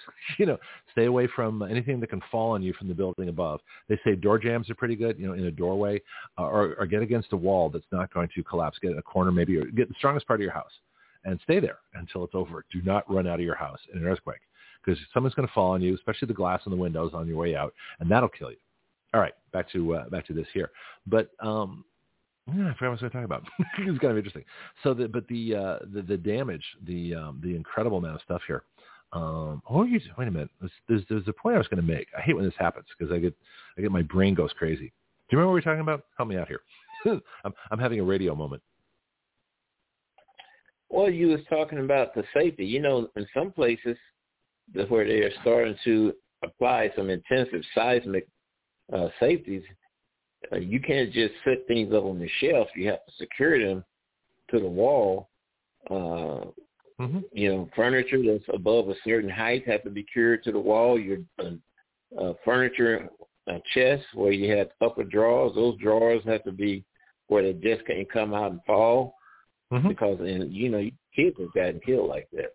But Yeah. all, and also in construction, construction the same thing. Highway Mhm. department are doing seismic retrofits in order to strengthen up pillars, concrete pillars in particular, and also make it whereas those beams that span from one uh, pier to the other to carry the traffic, they are tied in at each end so that uh, they won't fall off like you had out there in California. Well, and this is my story. Uh, I, I was in flight school at Sierra Academy in Oakland uh, when the San Francisco earthquake struck, and I was living in San Francisco. So I used to drive under the Cypress structure, the freeway that collapsed, every day at about 5 o'clock. And the only reason I wasn't there the day the earthquake struck is because the plane I was supposed to fly for my, my flight instructor certificate, they only used one for instructor training because they didn't have that many instructor candidates, uh, was, was down that day. They said, don't come in. I'm like, okay. That's the only reason I wasn't driving home at 5 o'clock as I normally would have every other day of the week for over a year. So there, but for the grace of God, you know, I got saved from that Cypress structure by having my airplane down for maintenance. Now you can't tell me that's not divine intervention. So anyway, obviously I was, Oh yeah, you know, there's there were more things I had to do. meet me and Jonathan. Exactly. and here I am. Uh, and I appreciate that, and I think about that all the time. Um, that uh, for the people that had appointments canceled, you know, on 9/11, that they weren't in the World Trade Center on the 50th floor like they might have been, or the people that were home sick that day. I don't know exactly how they feel. I feel exactly the same way about this. Anyway, um, concrete. has no give to it, does it? I mean, it's a completely rigid structure as opposed to rebar, the steel reinforcement, which actually has a little bit of give and can hold concrete together in an earthquake. Am I correct on that? Well, concrete concrete is good in compressive strength, but it's not good by itself in tensile strength. and that's why you put rebar in to give it tensile strength. What's the difference between those two? Is when you try to bend it, it, it snaps like a. You, it, it's similar to a slice of toast. Okay. Breaded toast, uh-huh. and you can set a, a glass of milk on it, and it hold up. But if you support it on one end, then go out on the other end and set that glass, it'll break. So that's tensile. Hmm. That's like an egg. You, you have to put an egg, but you can't. Just like your you, stairs. Just yeah. like steps. Okay. You uh-huh. step go from one level to the other. It's that rebar in the bottom of that of that shape where it absorbs the tensile strength from people walking up the steps. Interesting. It's almost like an egg. You know, you, you you can crack an egg, but you can't compress it. You put an egg, you know, lengthwise in your hand and try and squish the top and the bottom. It, it's really difficult to do, you know, unless you push it on the Absolutely. side. It's kind of interesting. Yeah, yeah. Okay. So it says here the the uh, this time around. Well, the, the thing I forgot to mention about the Ghirardelli Chocolate Factory uh, in the previous hour was the fact that that was there before the 1906 earthquake in San Francisco. So the earthquake codes mandated these huge steel rebar bars run through it. So if you look at the Ghirardelli factory today, in fact, you can check a picture if you're not heading out there anytime soon, you'll see these black um, rods uh, every so many feet, and uh, there, there's like square. So it's like every 10 feet, 20 feet, whatever it is. I've forgotten the, the measurements. But they have these massive steel rods that they put into the Ghirardelli chocolate factory. And of course, it's survived every earthquake since. It's an amazingly strong building because of the, the retrofit they did. But retrofits are expensive. Whereas nearby in the Marina District, uh, that was built on uh, mush, on reclaimed land, they had the liquefaction. That's why all those buildings collapsed. For those that want to know the full story, what saved the Marina District and what saved San Francisco from a massive fire when the water mains broke and the gas lines broke uh, was a fireboat called the Phoenix. You know, the Phoenix, you know, rose from the ashes. So the Phoenix steamed from uh, near the Bay Bridge where it was based. It whipped around San Francisco, got to the Marina District, and became a pump. And they pumped bay water directly to fire engines. In fact, they were running to the bars. It's like, guys, come out. We need you right now. So they got all the biggest guys they could find. They became instant firefighters. So they ran out. Well, I'm sure some big women did too. But they ran out, grabbed the hoses, hooked up the hoses to this fireboat, hooked up to uh, to fire trucks throughout the Marina District, and that's how they put the fires out. So this boat served as this massive pump.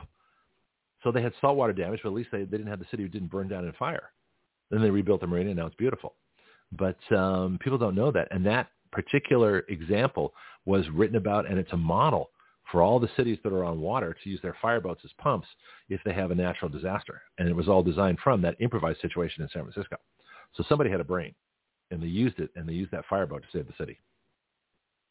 Little story to note. Yeah, it sounds like it. Yeah. Let's get back to this here because this is a problem. This is this time around, this is back to the NPR article. The death toll already exceeds 5,400 in Turkey with 1,800 more dead in neighboring Syria, where the infrastructure was already crumbling after years of civil war. In both countries, survivors may be under the rubble, but more bodies too, maybe many more, are likely to be found in the coming days under the debris left by an estimated 3,000 structures destroyed by the quake, according to a preliminary estimate by Turkish officials. Well, I don't think much of Turkish officials or Syrian officials if they're going to let their people live in, in substandard buildings like this. So, well, what, yeah, go ahead.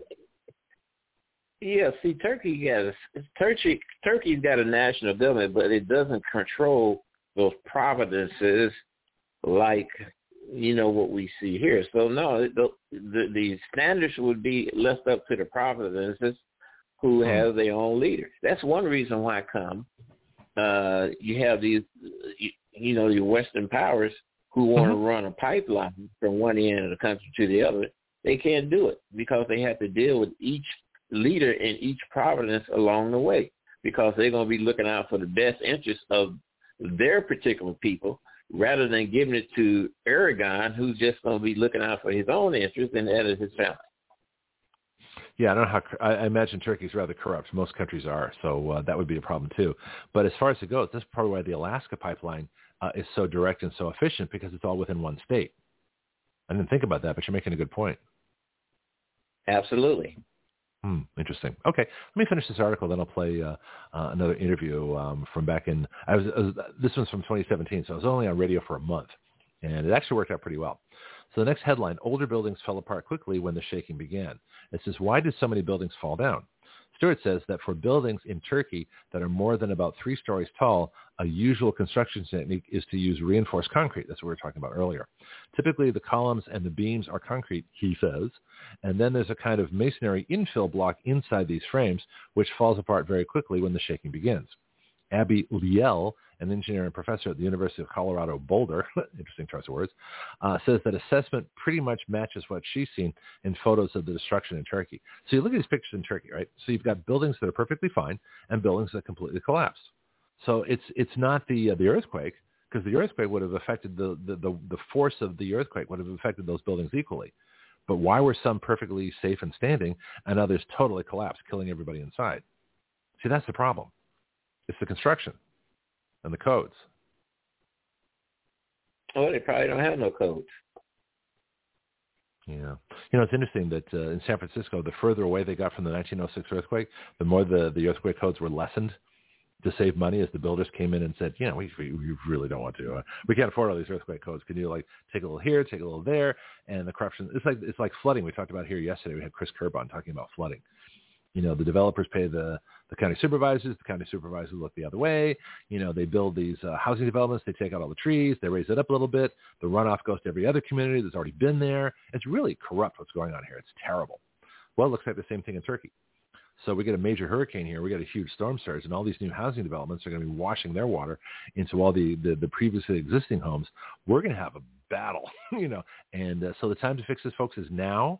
When we know there's a problem, if you're going to build housing developments, you got to build the infrastructure, including the storm drains and the storm ponds, to handle it. You're not doing that. County Commission, Milton City Council, Santa well, Rosa County Commission. When it comes yeah. down to houses, most uh-huh. houses are uh, most houses are stick built. You know the the, the uh, application of earthquake proof techniques on storied buildings. You know, building mm-hmm. this one, two, three, four, ten stories. They have to do it at the base. And you look at China, China's uh, buildings at the base have these enormous springs, mm-hmm. and uh, that's where that's where the shaking occurs. You have to be able to stop as much as you can there and dampen it as it goes up into the building. But you can't take a building that's normally where you have pilings that go down to the bedrock. Well, then you're going to try to seismic proof the upper floors. It's just cost prohibitive. Well, let's talk about the Transamerica Pyramid. It's one of the most well-known buildings in the world. It's in San Francisco. Uh, it has little wings on the side of it. It goes up into a pyramid shape, and the wings, those are actually the elevators, because you can't, you can't have the elevators. Although the only place I know that has angled elevators is the Eiffel Tower, uh, and I've been on them. They, they you go up at an angle. It's really weird. anyway, um, but the uh, the Transamerica Pyramid rides on Teflon and springs and shock absorbers. But if you look under the, you'd probably be fascinated by this. Take a look at a, uh, look up online the, the Transamerica Pyramid and look at all the construction stuff they have underneath it. It's really an amazing system. And so they, they have buffers, they have shock absorbers. Um, a lot of bridges in the Bay Area have like this rubber compression compound. So they're flexible. They can move. They can absorb shock. And they have squishables. So in the summertime, uh, they're closer together. But in the wintertime, the, the, the concrete shrinks a little bit and it gets further apart. And so you can see spaces in the roads, you know, and you can see the, the, the stuff inside there, the compression material. It's really quite fascinating. So they know how to do it. I mean, the engineering is there. Uh, the question is whether the political willpower is there or whether they get bought out by developers that don't care, that want the money, you know, and without the responsibility. So I got to find a good housing development person. I, mean, a really good one who builds quality homes, you know, in quality areas and doesn't screw up the, the landscape and the environment. Anyway, so we got another person here that says, uh, this is Kit Miyamoto. So you're talking about uh, Japanese engineers, right? An expert in disaster resiliency engineering who is preparing to head to Turkey as part of a team of engineers says building codes enacted after the 1999 quake uh, near Izmit are good, but a lot of structures predate those codes. He says anything built prior to 2000 can be considered very dangerous. Uh, further, even than the newer building codes, uh, enforcement uh, is not very robust. So even some of the latest construction is not necessarily up to standards. Quality control in the field really matters. So what they're saying is that uh, they didn't retrofit. So they changed the law in 19 in 2000. So all buildings after 2000 are you know built up to the new code, but the previous buildings they didn't fix them, and those are the ones that people are dying in. Big surprise. Well, the retrofit that you can do is on the beams and columns, especially the columns. Column mm-hmm. collapses just like somebody bumping your leg, and you know you go down. The walls is going to go out. The walls don't have any. Really, the walls shouldn't be carrying any structural loads anyway. They're just there for keep the wind out. well, that makes sense. Yeah, uh, this whole construction, I, I know very little about it, but it's quite fascinating um, from an engineering uh, um, aspect. But uh, yeah, so the the places that are built on on mush on reclaimed land, uh, actually downtown San Francisco is built on on reclaimed land. Actually, under it are th- are hundreds actually of gold rush ships. So anybody that, that, wants to be an archaeologist, there's a there's a perfect exhibit. You go under San Francisco. In fact, every time they they build a new building in the downtown area because it's all reclaimed, it's the old Barbary Coast. So they covered the land, buried the ships, used that as a framework. so all of San Francisco downtown is built on the framework of wooden ships that came during the gold rush. Uh, and every once in a while they find it. I remember when I was there, uh, sometime in the late 80s, they were d- digging up uh, uh, a site to build a new building downtown, and they found, found this all these cases of 1800 champagne and all kinds of other stuff. It was really quite a bonanza. So uh, yeah, there's uh, there's a lot of stuff down there. All right, it's uh, eight 15. I'm going to get my interview, which runs about 43 minutes, and that'll bring us up to CJ. We're going to get back to wellness talk. So any, any further comments on buildings, earthquakes, uh, Bianchi, anything you want to add to this? And then I'll get to uh, uh, my, my retro interview here. Well, you know, engineers and architects can only design for what they know. Things that they don't know, you know, they just don't know. Uh, in driving pile, you drive a pile until it comes into contact with bedrock, then you hit it uh, several more times. Now, when you hit it five times, suppose you had hit it seven times. Well, the seventh time it would have broke through a cavern down underneath the rock, and then the piling falls through by itself. So nobody knows. And then too, there's uh, the resistance is accumulated by either sitting on top of bedrock or from the the friction from the soil that you're going through. If you're going through good soil, fine. If you're going through some fossilized soil, well, you're to have problems. That makes sense to me. Okay, let's pick this up again. This is an interesting topic. All right, so I had a guest. Uh, this is from March 23rd of 2017. I've been in radio since March 1st. It was my first full-time radio gig. I did a little bit of radio before this, but not really a lot. And so I found this group, uh, um, Florida Tax I forgot what they call it. Florida Tech something or other. Anyway, we'll find out when Robert comes when, when, when I play this interview here. And this is a Florida or Florida Tax Watch, I believe it's called. And so I called up. I was looking for guests. You know, so I'm, I'm radio brand new, and I called them up, and this guy answered, and I didn't know it was one of the, their chief uh, executive people. He just happened to be there at lunchtime and answered the phone. So we got to talking and I invited him on the show, and he came on maybe a week or two later, uh, and uh, it's just fabulous guy. Now he's not there at Florida Tax Watch anymore. I know I looked, um, I'm hoping to. I think he's up in Washington somewhere. I want to get him back on. This guy's a genius. He's really good, really articulate, and really worth listening to. So I'm going to play this interview, WEBY Classic, March 23rd of 2017. I've been in radio less than a month. you know, and um, and so any reference to phone numbers, WEBY, and our phone number here, 215-383-3832. Uh, this is not WEBY. This is blogtalkradio.com slash citizen action. This is the Action Radio Citizen Legislature. Once you got that in mind, let me play this for you, and I'll be back at the top of the hour with CJ and uh, Wellness Watch.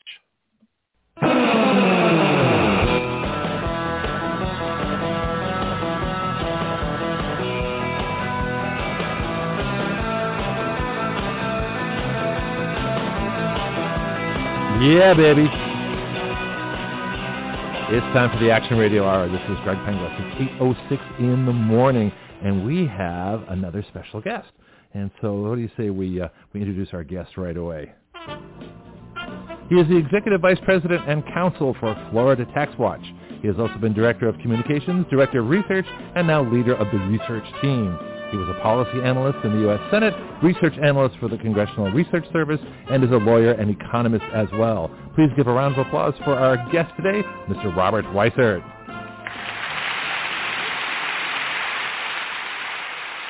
Good morning, Greg. Good morning. Isn't that fun? that is fun. I like that. I like my walk-up music there. That's fantastic. Well, we do the best we can here, trying to innovate radio all the time. So you're at Florida Tax Watch, right? Correct. So tell me exactly what is Florida Tax Watch? What is your mission? What do you do? Well, first off, great to be with you this morning, and good morning to uh, all your listeners, and morning. uh, happy to be on the Action Radio Hour. Florida Tax Watch is a nonpartisan, nonprofit public policy research institute and government watchdog. We are based in Tallahassee, but we operate statewide.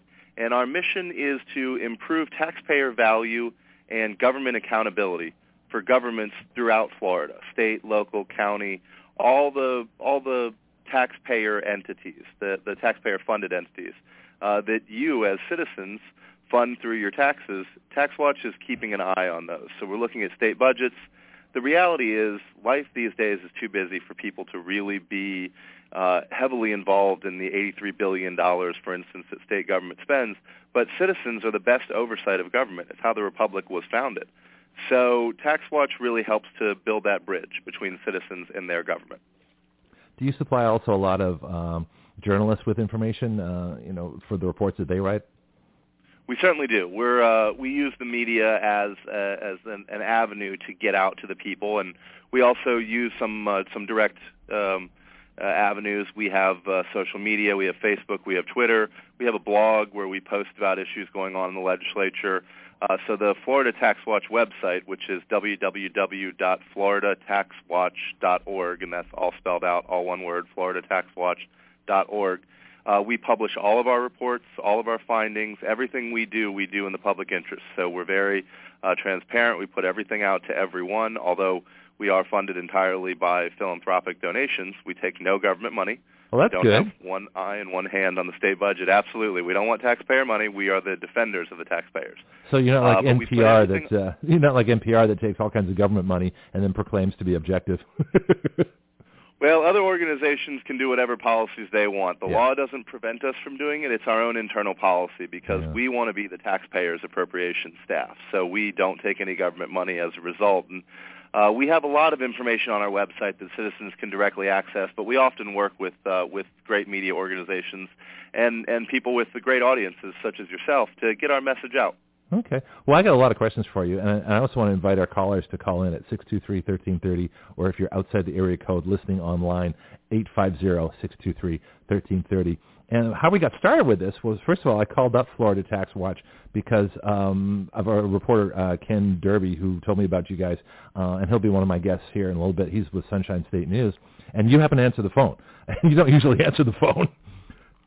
So we got well, to- we like to be efficient around here, so Yeah. even that involves me answering the phone sometimes. Well, there you go. Now, there's an issue here that's coming up uh, Tuesday. We have a special election for a half cent sales tax increase.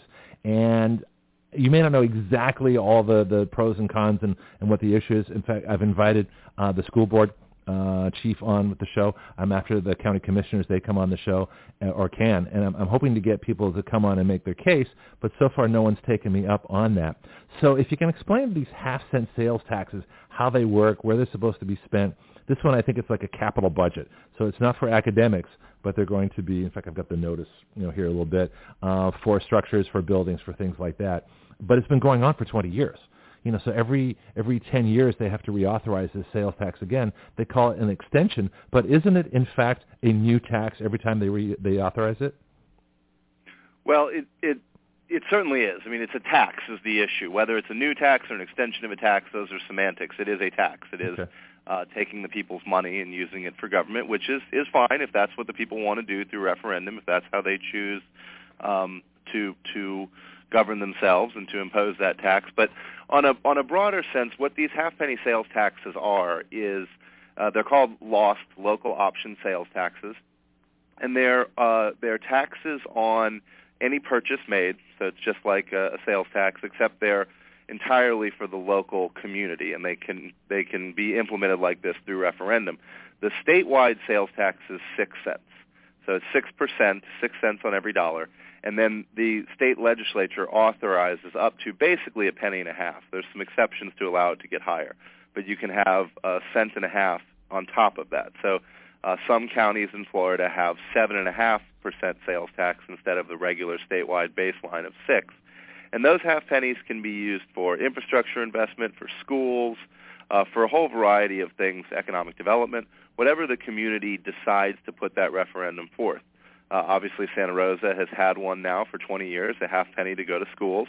That's not unheard of. It's not uncommon throughout the state. In fact, a number of communities throughout the state have these uh, these half penny sales taxes, and those are in addition to the money that's already collected for property taxes for schools. So Santa Rosa, like every other county in Florida, has a certain amount that goes to fund your local schools. Yeah. Uh, technically, it's called the RLE, or Required Local Effort, but it's part of property taxes. Uh, Santa Rosa, it's actually averages out to about $400 per resident, uh, which puts them right in the middle of uh, the state. If we look at all 67 counties and we rank how much per resident, uh, Santa Rosa is right about number 35, so right in the center of of what people pay. Uh, the highest school district actually is up in the uh, Panhandle as well. Walton County pays almost three times that Hmm. uh, per resident in their uh, school property tax. Some places that have this property, that everywhere has property tax. Some places Right. choose not to have a half penny for the schools in addition to that, and maybe just have higher property taxes. Um, obviously, this is what the proposal is. Now, the big question, of course, is what that money is going to be used for. So I know you have invited those people on, and that really, that's really where the magic is because it is a referendum. It is Yeah. the citizen's choice whether they want to implement it. But the questions that they need to be asking are, what is the money going to be used for? How do we know that there's a problem? How do we know that the money is going to solve that problem? And of course, how do we know that the money is going to be spent the way that we say it's going to be spent? So Well, there needs isn't- to be some oversight. This has been going on for 20 years, and I'm wondering, you know, the school has a regular budget anyway, like you were saying, from property tax. Plus, there's state money coming in, there's federal money coming in. So I'm I'm really skeptical. That's why I wanted to have these folks, you know, come on and make their case. So they right from the the ballot question itself, it's shall the school board of Santa Rosa County continue to levy a one half cent sales surtax for 10 years uh, to fund construction of new school district facilities, renovations, and additions to existing school district facilities, land acquisition improvements, upgrading, and equipping the school district facilities for technology. So I don't know what all that means, but that's why I want to ask. well, I got to I got to say as a side note, Greg, I love these things, these notices, and and this is with all respect to the uh, to the supervisor of elections of Santa Rosa County and all of our public officials who do this job. Supervisor of elections is a difficult job; it's an elected position, but Yeah. there's there's But- certain legalese that they use in these notices that crack me up. Okay. Can you imagine if like Nike ran their advertisements this way? New pair of shoes. It is new. It is a pair of shoes. It may replace the pair of shoes you already own or be in addition to the shoes you already own. It's like, what? Who talks like that? Yeah. So I think that's where we get a lot of these questions because that's really what people are looking at. We're Yeah. looking at these official documents and they don't really tell you, hey, we need money. Here's Yeah. why. We got schools that are overcrowded. We got bathrooms that are falling apart. We got books that you know have only 49 states listed in them. I mean, whatever it is, I, I don't know what the situation is, but if we could really communicate with people the way that we communicate with people, Yeah. I think a lot of these government activities would would seem a lot more approachable. Well, and the the language is a problem, but also the background information. I mean, people are asked to make a decision without a whole lot of knowledge, just this this one question, and there's no report on where the money's been spent before. There's nothing on how much you know additional. I think this is seven million dollars that they get additionally to that. You know, what if they don't get that? Do they have contingency plans? If they don't get the half cent increase, you know, these are the questions I want to know about. What have they spent so far? Where has the money gone? You know, in California, where I came from, they had bond issues. They would just stack up, and you could have water bonds of three and four deep, and they'd have to pay interest on those bonds, and of course, the interest doubles the cost uh, of the bond. Right. And people don't realize because there's no memory from election to election. People just see, oh, we need water, we need this, or, or the schools need money, otherwise they're going to collapse and fall apart. And they don't realize that there's already an existing budget and we don't know how well that's managed. There's no audit report that I could find. There's, I mean, there might be one, but I couldn't find it. Uh, there's nothing, you know, to say, and they're not coming on to talk to me, so I can't question them. So this is a little frustrating for me to try and present all sides of this issue and not have the information, and the voters are asked to authorize a 10-year tax. That's why I'm confused. Well, even besides asking for this authorization of tax, and again, you're asking exactly the right questions before, and these are the questions that people need to be asking, and they need to know the answers Mhm. before they're expected to vote. But, but those questions should be answered anyway, whether they're asking for an extension of the tax or not. This is still the people's money that is being spent, and again, not just for this 20 years of this half penny, Mhm. but for all the money, the property tax levies that are going to schools, the state money that's going to schools. There are some required auditing um, in reporting provisions that they have to report to various state agencies. So there's definitely reports somewhere. But again, yeah. whether there's a difference between access and accessibility. You may be able to access that report, but it may be a 340-page, highly technical document that doesn't really explain to even an expert, much less you know a, a well-informed citizen, yeah. how the money was actually spent. But those are exactly the questions that need to be asked, and that's where groups like Florida Tax Watch really come in. We do that on a statewide level, and I can give you a specific example. Right now, uh, Broward County, the opposite end of the state down in southeast, they just passed a similar um, half penny sales tax for schools, and it's actually not a. It wasn't a sales tax; it was a bond referendum. Okay. To bond a billion dollars to Can- fix up their schools. Can you talk about the They difference? hired an outside firm to come in and Yeah. audit the fact that they really needed this. Okay. And then they've actually worked with TaxWatch, and we put together a citizen oversight called the Bond Oversight Committee, and then we staff that. So they send all their technical documents up here to Tallahassee. We, our experts, review them carefully and write down it's about a 30-page uh, report that's very approachable. You pick it up and read it. We put it on our website, Mhm. and then we send that to these uh, to these nine citizens who serve as volunteers on this oversight committee, and then the school board officials actually come before the uh, the the bond oversight committee with tax watch staff in the room, and we ask them questions and say, we don't understand. You, you're over budget on this one. Why? Why is this Yeah. one late? Why is this one not being done? Why was this one under budget? Did you overestimate the budget? Did you find savings? We literally go through line by line and ask questions. Media's there. It's all very public. I think that's an example of where it was done absolutely correctly for that community. Now, that may not be a plug-and-play model for Santa Rosa. It may be um, a different model that needs to be created, but something needs to exist Yeah. where the citizens feel confident that they understand how their money is being spent and they know it's being spent well. Well, now it's a perfect chance for people to call in and ask you that question. You know, at six two three thirteen thirty. Uh, if you're pro this amendment or con, you know, come on and, and uh, you know give us a shout here, and we'll we'll see if we can uh, you know wrestle out the information. But if you could explain, uh, we're going to take a break here in just a little bit. But if you can explain the difference between funding by bonds, funding by tax, hidden things like interest rates and, and stuff like that, and maybe some counties that have done it well and some that have done it maybe not so well. Well, sure. Well, bonding is exactly just borrowing money from from future revenues. So, uh, if you have a 10-year tax and you know it's going to raise a certain amount each year over 10 years, rather than take in that money one year at a ti- at a time, you can borrow it up front and then use the revenues over time to pay off the, the borrowing. Obviously, you incur interest costs. Now, again, it depends on what the community wants to do, but it also depends on the needs of the community. Because if what you're looking at is a recurring expense, like, and again, I don't know what they're trying to spend the money on, but if it's if mm-hmm. it's teacher salaries, that's an annual recurring expense, so you can use the money as it comes in. Or if it's maintenance, you can use the money as it comes in. But if you're trying to build brand new facilities, you may need all of that money right up front or a significant portion of it right up front. That's when you bond it. Now you do have to pay interest when you bond it. That makes it more expensive.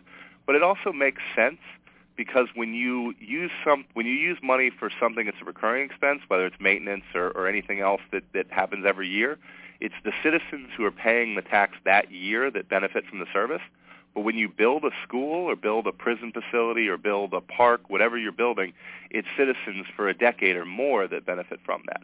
So Hmm. it does actually make sense to bond that and then have everyone pay for it over the long time. It makes sense financially because you need the money up front rather than saving that money for 10 years and then spending it on the 10th year.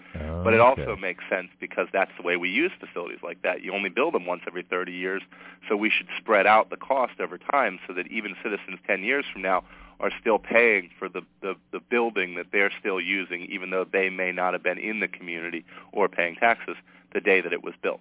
So it does make sense as a financial tool and as a good governance tool, but it has to be used carefully because it does come with costs. Yeah, interesting. We're going to take a little break now, and I want to, when we come back, I want to talk about the uh, the Constitution Revision Commission because I'm fascinated how this whole process works. So we're with our special guest today, Robert Weissert. I hope I pronounced that correctly. 8:21 in the morning on the Action Radio Hour, 1330 WEBY. I'll be back.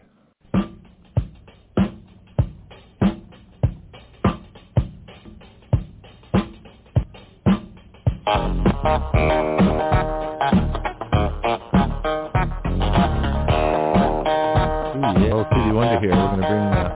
Uh, it's 8:04 in the morning. This is the Action Radio Hour, 1330 WEBY, and Robert is from Florida Tax Watch. So any questions you have on, on, on taxes, on government, on structure, um, I got a bunch of questions here myself, but I'd, I'd be uh, more than happy to hear from you at 623-1330, 623-1330. Now, this Constitution Revision Commission, uh, this is something that only happens every 20 years. What is it, and, and what do you guys have to do with it as far as Florida Tax Watch goes? Well, what it is is a really fascinating um, exercise in in citizen governance. Uh, it is one of the five ways that we can amend the Florida Constitution. So we have the Constitution of the state of Florida. It is the organic law of the state of Florida. It's the agreement between citizens of how we will be governed. And it allows for amendments either one by the legislature, two by uh, citizen referendum, three by the Constitutional Revision Commission, four by the Taxation and Budget Reform Commission, or five by which means get together and rewrite the entire thing from scratch. Uh, this Constitution dates back to 1968, and it included this provision for the Constitutional Revision Commission and the Taxation and, and Budget Reform Commission, hmm. which meet every 10 years offsetting. So 10 years ago it was the TBRC, now it's Constitutional Revision Commission. In 10 years we'll have another Taxation and Budget Reform Commission, uh, and then 10 years after that another CRC. This one is a 37-member body, appointed 17 appointments from the governor, nine from the Speaker of the House, nine from the Senate President, three from the Supreme Court Chief Justice, and the Attorney General serves on the commission. It will get together over the next year and propose amendments to the Constitution. Those amendments will go before the citizens on the November 2018 ballot, and if they get 60% uh, in favor, voting yes on those amendments, then they will become part of the Constitution. So we've seen two of these before, one in 1977, one in 1997. Uh, the one in 77, very few of the amendments were adopted. The one in 97, eight of the nine amendments that were put forth onto the ballot were adopted by the citizens. What was the uh, difference? They changed our government pretty significantly, actually. Yeah, what was the difference between 1977 and 1997? Uh, I'd be curious to know what, what which amendments didn't pass the first time and which ones did the second. Do you have a listing of, of any of those by chance? I don't have it on me, but I know what it is. Basically, in '77, there was some political rancor. Um, I wasn't following uh, state politics in 1977, but as I understand from reading about it and from talking to people that were involved in that process, there was some political rancor that uh, that that caused none of those to be supported at the time they were put forth. Okay. However, I think almost all of them were eventually adopted um, by the legislature or citizen referendum. So basically, all of those reforms became part of the Constitution, which weren't initially passed by hmm. the um, the ballot in '78 when the CRC put them forward. And as I understand it, it had to do with uh, with a gambling referendum in South Florida and a difference between the governor and the legislature and the citizens. And so there was um, some general sense of uh, discontent around, and people just voted them all down. Um, in 1997, on the 98 ballot, uh, eight of the nine were passed. They were significant. It added um, things into education. It changed. Probably the most significant was was it changed the cabinet, the composition of the cabinet from uh, seven elected officials to three. So now we hmm. have only the Attorney General, the Chief Financial Officer, and the Commissioner of Agriculture. There used to be also a Commissioner of Education that was elected, a Insurance Commissioner, a Comptroller. Uh, a lot of those functions were consolidated into those three, but some of those positions were outright eliminated. That was by that. There was also the how did that work out? The, Just out of curiosity, how did that work out? Condensing the cabinet down. I think different people have different opinions about it. Um, okay. Florida's cabinet is a very interesting, uh, interesting body. We have cabinet meetings regularly. They're open to the public. People can come and testify before the cabinet. It's the governor and cabinet, so it's technically four people that sit, Ooh. but the governor is not technically part of the cabinet. And it's not like the president's cabinet, where it's you know presidential appointees and they sit um, at the at the will of the president. They're independently elected officials, and oftentimes they're of different parties. Okay. Right now, all three of the cabinet members are Republican, as is the governor. But right. um, oftentimes, and quite recently, when um, CFO Alex Sink was on the cabinet, uh, there was at least one Democrat, and often it is a split party. Uh, it's a really interesting exercise in governance, and I do like the independent cabinet. As to whether seven was better than four, there's all kinds of discussions now whether there should be an independently elected Secretary of State or go back to an independently elected Commissioner of Education. Um, I think different people have different views on it. Uh, Tax Watch doesn't specifically, and, yeah. and You know, I, I wouldn't really be able to get into that because um, we'd have to be talking about a specific proposal. But that may be something that the that the CRC looks at this time. Uh, the CRC is a very citizen-focused body. Although it was appointed by those elected officials that I named at the beginning, right. uh, they, uh, at least the last two times, have had meetings all around the state and really listen to a lot of citizen input where citizens can get up and say what they want to see in the Constitution and what reforms they want to have.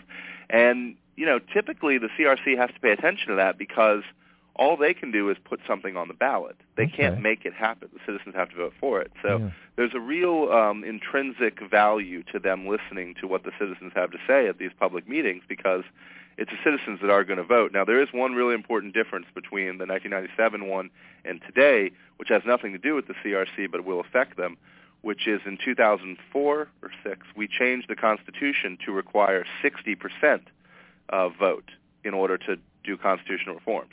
So well, I like the that. old, yeah, I, Yeah. we do too. The, Yeah. We Tax Watch was actually a major pusher of that because this is a republic. We don't have a democracy. It's not a direct democracy. It's it's a republic, and we should uh, have a high threshold to change the organic law of Florida. But they're going to require 60% vote yes, whereas the past constitutional revision commissions, when they put things to the ballot, it only required 50% plus one in That- order to be adopted. Yeah, that is a huge difference. In fact, I have long advocated that Congress uh, have all their votes be a two-thirds majority and that it would be four-fifths to override because you can't make a decent decision if it's only one over half is voting one way. And this is going to directly affect the um, the nomination of, of Neil Gorsuch to the Supreme Court. A little off topic, but the point is you can't make a good decision with anybody if you do a simple majority. And you're absolutely right. That's the difference between a democracy and a republic. In a democracy, your your rights can be voted away. You know, anything can be be taken from you. Uh, the laws can be changed. You know, if our constitution were a democracy, you know, the Bill of Rights could be just scrapped by a popular vote. And so it's a huge difference. So I like the idea that it's 60%, and I would even go 66% because the more, the higher the, the vote to do something, the more difficult it is, the stronger you have to advocate for it, the more it has to make sense to get the most people to vote for it. And I just think you get better decisions with supermajorities, as they're called, rather than simple majorities. Well, I certainly agree with the Constitution. I think it's a fascinating discussion about the U.S. Senate. You know, when I worked for the U.S. Senate as a as a policy analyst, Mhm. we still had the full filibuster. That was before that some of the filibuster was taken away. So Yeah. it was generally thought that 60% was what you actually needed because um, that nobody wanted to bring up anything that could be filibustered. So, uh, so you know, now it is down to basically simple majority in most things, and obviously in judicial nominations, that's becoming a key issue. Uh, although I see the flip side too, which is, do we really want Congress doing even less than they already? Well, I mean, my point I of mean, view think- is, is that the, the, you know there's so many things that they they shouldn't be doing that they are doing, uh, and there's so many things that they could be doing. Like I had Dr. Walter Williams on yesterday. We've got a national debt of 20 trillion dollars.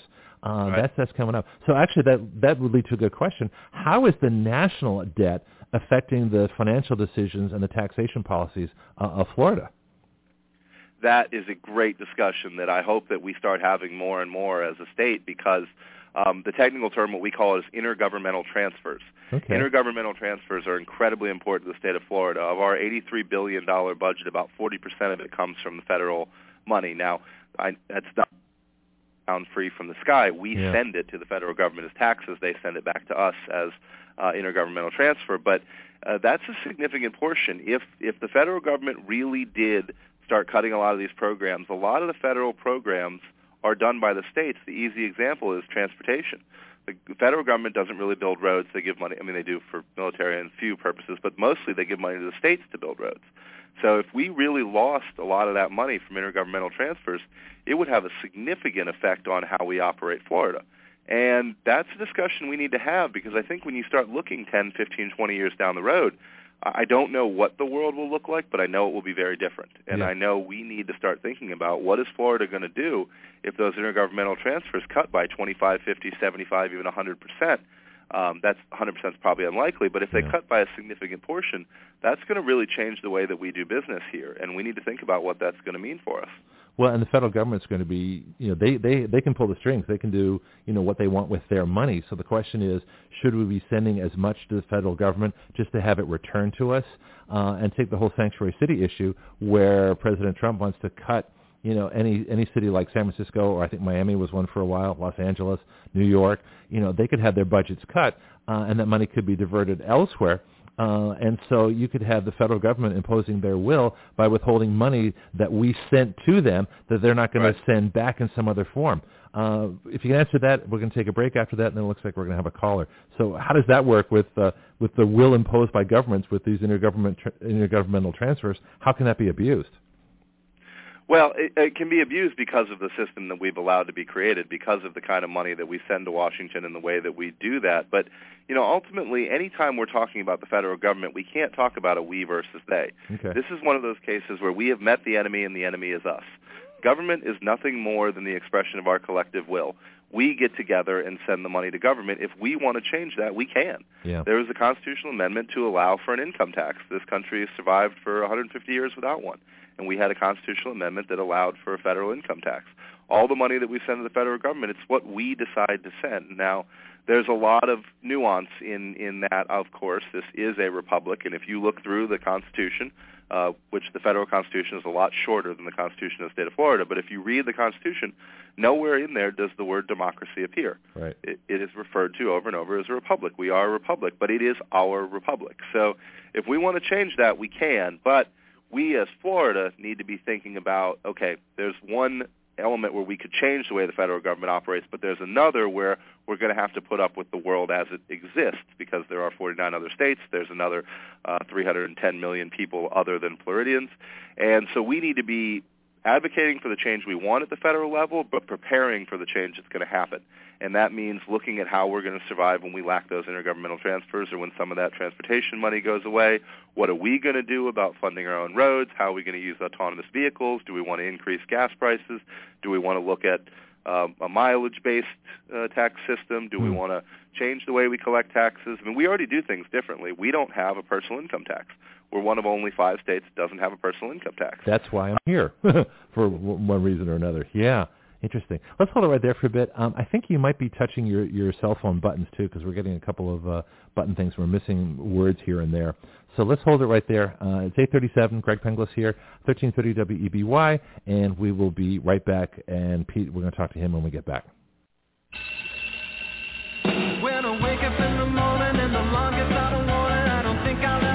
8:40 in the morning. It's Greg Penglis from the Action Radio Hour here, and we have my special guest Robert Weissert. And phone number once again is 850 area code 623-9590. And let's bring uh, Pete in the conversation. What have you got for us today? Uh, thank you for taking my call, Mr. Greg and Mr. Robert. Thank you for uh, helping put some light on the subject. Uh, I live in Pensacola, uh, but please, the Escambia County uh, and and over in your part of the woods, vote no on this bill. Please vote no on it. The You're referring to the half cent sales tax, right? yeah, yeah, Okay. absolutely. I mean, because uh, you just came from California. How much was the tax out there? Oh, it was horrendous. Yeah, Yeah. Uh, and I remember living in Florida here as a younger man. Sales tax, uh, the total tax, total out the door was uh, four dollars, four four percent. Okay. I bought a, a little Honda, V- uh, not a Honda, but a Volkswagen Bug a long time ago in junior high. It was a thousand bucks and forty dollars tax. You know, Yeah. and we keep adding a half this, and we can call it ad valorem, and and and we can call it anything we want. It's just taking more money. We have to work within our means. Uh, me being a, a parent of three children, have an allowance. If they had a, an additional uh, project they wanted to do, I just didn't throw money. They had to come up with a way to come up with more money, cut something back, trade something, sell something. It's just not just throwing money at things Yeah. isn't going to do it. Yeah, hang on, Pete. That's a good a good point. So, Robert, if you can describe how I guess you know taxes have gone in Florida, what they might have been 50 years ago, where they're headed now, and what about this uh, thing that Pete asked? You know, why don't these folks live within their means? Why do they keep adding uh, extra taxes on? Well, that's a great question, and Pete brings up a great point about you in California. You know, we, Florida, although we do have um, high taxes that are going up over time, we can look at both the total government revenues and the actual tax rates and see that they've gone up over the last 40 years. Uh, Tax Watch has done that analysis on the budget for 45 years. We are lower than a lot of other states. In fact, uh, I think next week Tax Watch is coming out with our annual How Florida Compares, where we rank our tax rates on about 40 different taxes, everything from you know, sales taxes and how much revenue we bring in to alcoholic beverages taxes, tobacco taxes, motor vehicle fuel taxes, all kinds of stuff. And Florida does pretty well generally. Um, we also do fairly well on expenditures, uh, although the, the analysis is complicated because there's state expenditures and there's local expenditures and then there's combined. And some municipalities or some states have their local governments do more than others. Florida is one of those where we do a lot of things at the local level, which makes our state expenditures look low. Although when you include local expenditures, we're actually closer to the middle. But um, but he brings up a great point. The, the sales tax did used to be four percent, and we didn't used to have quite so many taxes. A lot have been added on. In the past 15 years, we've seen a lot of uh, fees that are actually taxes, but they're called fees. Things like uh, renewing your driver's license and renewing your vehicle plate, called motor vehicle fee. Uh, those things have gone up. Uh, a lot of charges for municipal electric, a lot of charges for hookup fees, a lot of impact fees for new development. Uh, we see a lot of fees increasing. So uh, basically, over the last 40 years, the um, the amount of revenue per person in Florida has increased about four times what inflation is. What does so that, what does that we've mean seen exactly? a lot of increases in total government spending, uh, but living Okay. within your means. You know, Yeah. when we look at the federal government versus Florida, we do live within our means. We have a balanced budget, and the federal government doesn't. Right. Interesting. How how much does tourism affect uh, the budgets and taxes, and, and where would Florida be without it?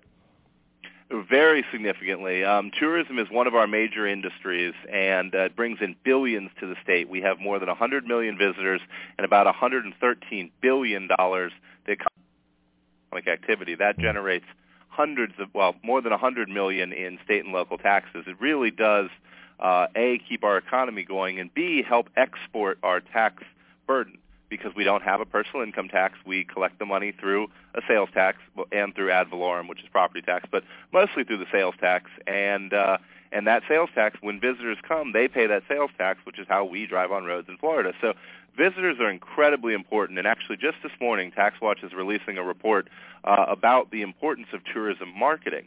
And the reason is there's a lot of discussion in the House of Representatives right now about cutting Florida's tourism marketing arm known as Visit Florida. Right.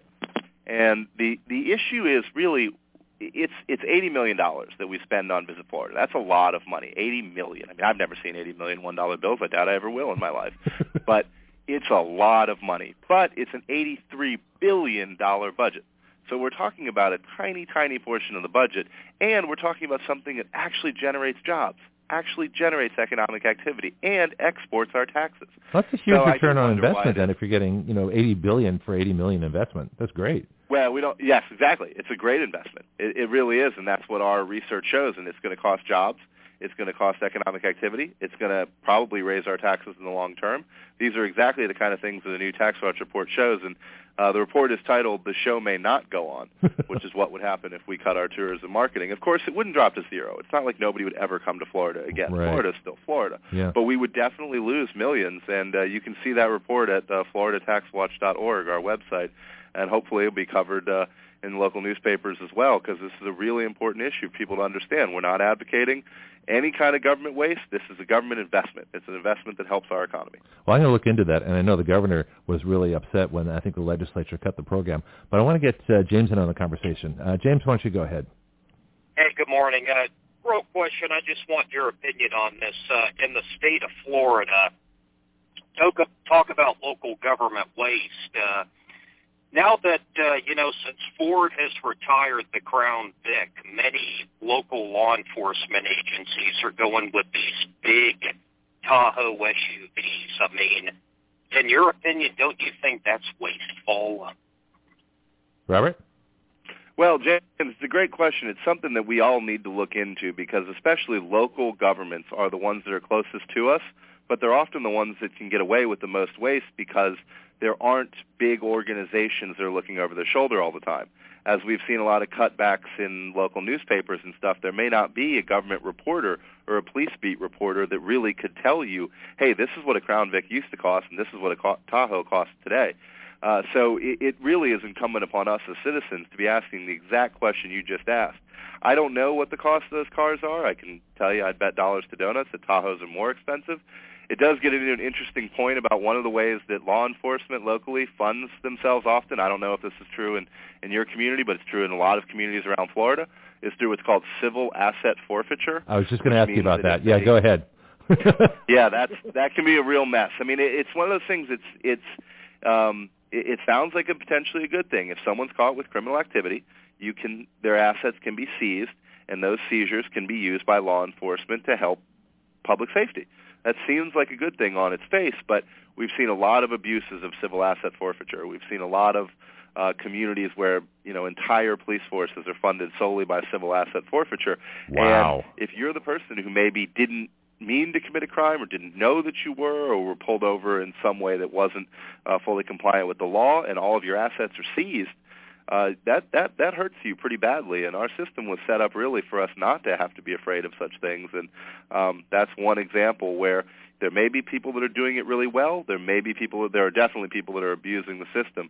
Uh, but all of it comes back to James's exact point. We are the people that need to be doing this oversight. We as citizens, it's our job to ask exactly the question James asked, and I hope that he pursues that further. Yeah, I want to know why asset forfeiture is even constitutional. I don't think it is because it's not. There's no due process. You're not. Um, you know, you're not going through a regular thing where where you have an arrest and a conviction. You know, basically the property is seized. Then you have to prove that you didn't do it to get your property back, which may not come back in the condition that you that uh, it was seized. You're not going to have the use of your property during that time. It's going to cost you money to get your own property back. I mean, this is insane. Uh, so I got a question on that, and also uh, the militarization uh, of police forces is something interesting. A lot of uh, surplus military stuff has come down. And I know it's for Homeland Security and for anti-terrorism stuff, but it seems like a lot of uh, police are getting funded by, uh, I guess, military uh, surplus equipment. What yeah, that that does seem to be the case. That's a trend, really, at local level police throughout the throughout the country. We yeah. see uh, tactical SWAT teams. It's not just the equipment that they have, but it's the tactics that they're using are, are straight out of uh, out of military handbooks. And uh, that that can be a scary thought, but it is also a scary world. I mean, we saw what happened in London yesterday. It's uh, there's these are scary times. So again, it's a balancing act. The reality is, a lot of these issues that we're dealing with in government, they are complex issues. They are complicated. There's a reason why, uh, unfortunately, in our world, the police maybe do need some military-style equipment and some tactics, but is it going too far? And that's the question. Where is that line? And again, I just go back to over and over, and this goes back to the Constitutional Revision Commission. It goes back to the referendum that's going to happen on Tuesday. It's our job as citizens in the Republic to make sure that we're asking these questions, having these discussions, and saying, no, this is our line. This has to stop. Government is us, and we will stop it where we want to. Yeah. So that's that's really incumbent upon us. And the civil asset forfeiture, it's really the same thing. I mean, obviously the courts can answer those due process questions and whether it's constitutional and whether it violates the First or Fourth Amendment or other things. But, but ultimately, we can pass a law, and there have been laws uh, proposed by in the legislature here to limit or eliminate civil asset forfeiture and to change the process and to add on additional. And it's it's something that we can change. You know, we have met the enemy, and the enemy is us. We Yeah. we need to be the change we want to see. Sounds good. We're going to take a quick break. It's 8:52 on 1330 WE.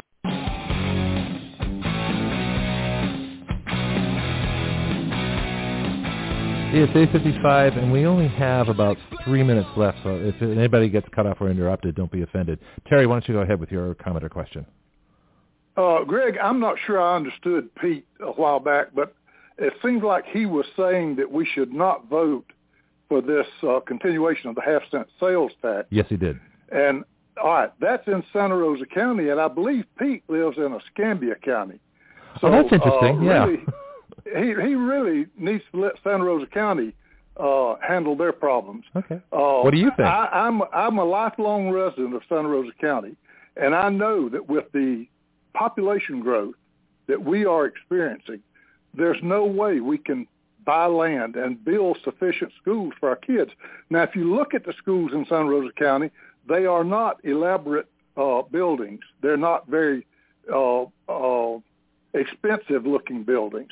They use basically the same plan on all the new construction that they have going on now. I think they've used the same architect for years and years, and and and they're very uh, very frugal in their construction. Huh. Uh, I personally feel like we need this half cent sales tax. We've been paying it for ten years. But why So, doesn't it come out of uh, Pete, why, why, excuse me, Terry? Why doesn't it come out of the regular uh, budget? Why do they have to have an additional tax uh, to do this? If, if they're if they're managing their budgets properly, shouldn't they be able to budget and be open with the public and say this is how much we need, and then just stay within that they budget? they don't get enough money, uh, Greg, to do what they need to do in terms of construction. When you go out here and look at buying 20 acres of land to put a, a school on, or 40 acres even for some schools, uh, that's that land is terribly expensive. And then when you start building, that's even more expensive. Yeah, and they just don't get enough money to do that. Hold on a second. Let's get a response from Robert in the in the about 30 seconds we have left. Robert. Uh, yeah, it, that's a, a a great point Terry brings up, and I don't really know uh, how they specifically spend that money. If they are being frugal with it, that's exactly what they should be doing. So Terry's point's very valid. Hmm. Okay, Terry, you can get the last word. It looks like.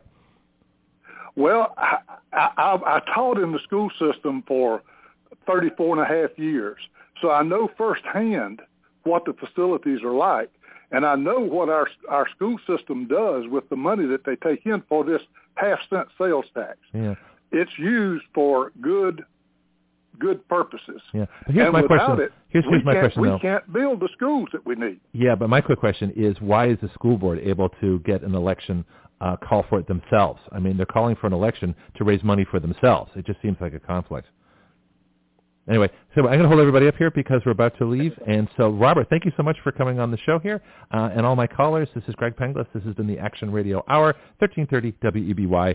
See you tomorrow.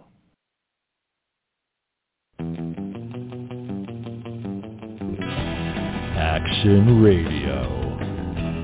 Part of the ADHD Radio Network. The ultimate free speech zone. We the people give our consent to be governed through writing the laws by which we are governed and have the power through juries to nullify the laws by which we do not consent to be governed. At Action Radio, we don't report the news. We are the news.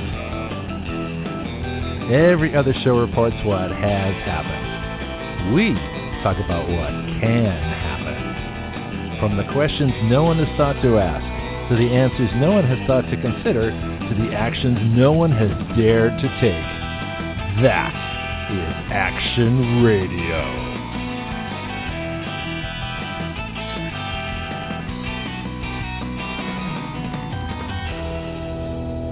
See all the fun we have around here. Back to present day. So that was um, that was March, uh, what thirtieth, thirty first, something like that. Way back when, when I was, I had a month in radio. And if you're wondering, gee, you don't sound that different, Greg. What happened in all those years of experience? I was a tour guide for eight years, and I'm telling you, if you want to, if you you want radio experience, start leading tours. Uh, get any kind of experience you can on a microphone anywhere. Get your own podcast. Try it out. Then if you want to go to one of those big corrupt stations that uh, won't let you do anything interesting, feel free. Be my guest. but in the meantime, there's all this other cool cool stuff you can do. So that was it. I'm just looking at my date right now. Yeah, March 23rd. I've been in radio three weeks, but it worked out well. I think I was the one pushing the cell phone buttons or my, my radio buttons, and that's why I kept cutting out. So, uh, you know, I made a lot of mistakes in the early days. Hopefully, a few of those uh, today. All right, let's get to CJ's Wellness Watch. I got my friend CJ right here. And so it's from, from the recording, sitting back, listening to myself talk, which is a really weird experience, by the way. Uh, we're getting back to wellness. We're getting back to things that we really need to talk about because you can talk politics all day long, but if you're not personally healthy and you don't feel good, you can't do anything. So let's give a round of applause. And welcome uh, CJ back to the show. How you doing, Good darling? morning. What's up? Good morning. I'm good. Good morning. All right. So I had a question for you nice first and off. Warm here in North Carolina this morning. So I was just going to say, let's talk about the weather for a minute because we're totally open. I have no idea what CJ has planned, and that, that's part of the fun of it for me. But I was just thinking, last night I was shopping. You know, we, we've got a, a, a new Publix opened up here in Milton, so that's kind of cool.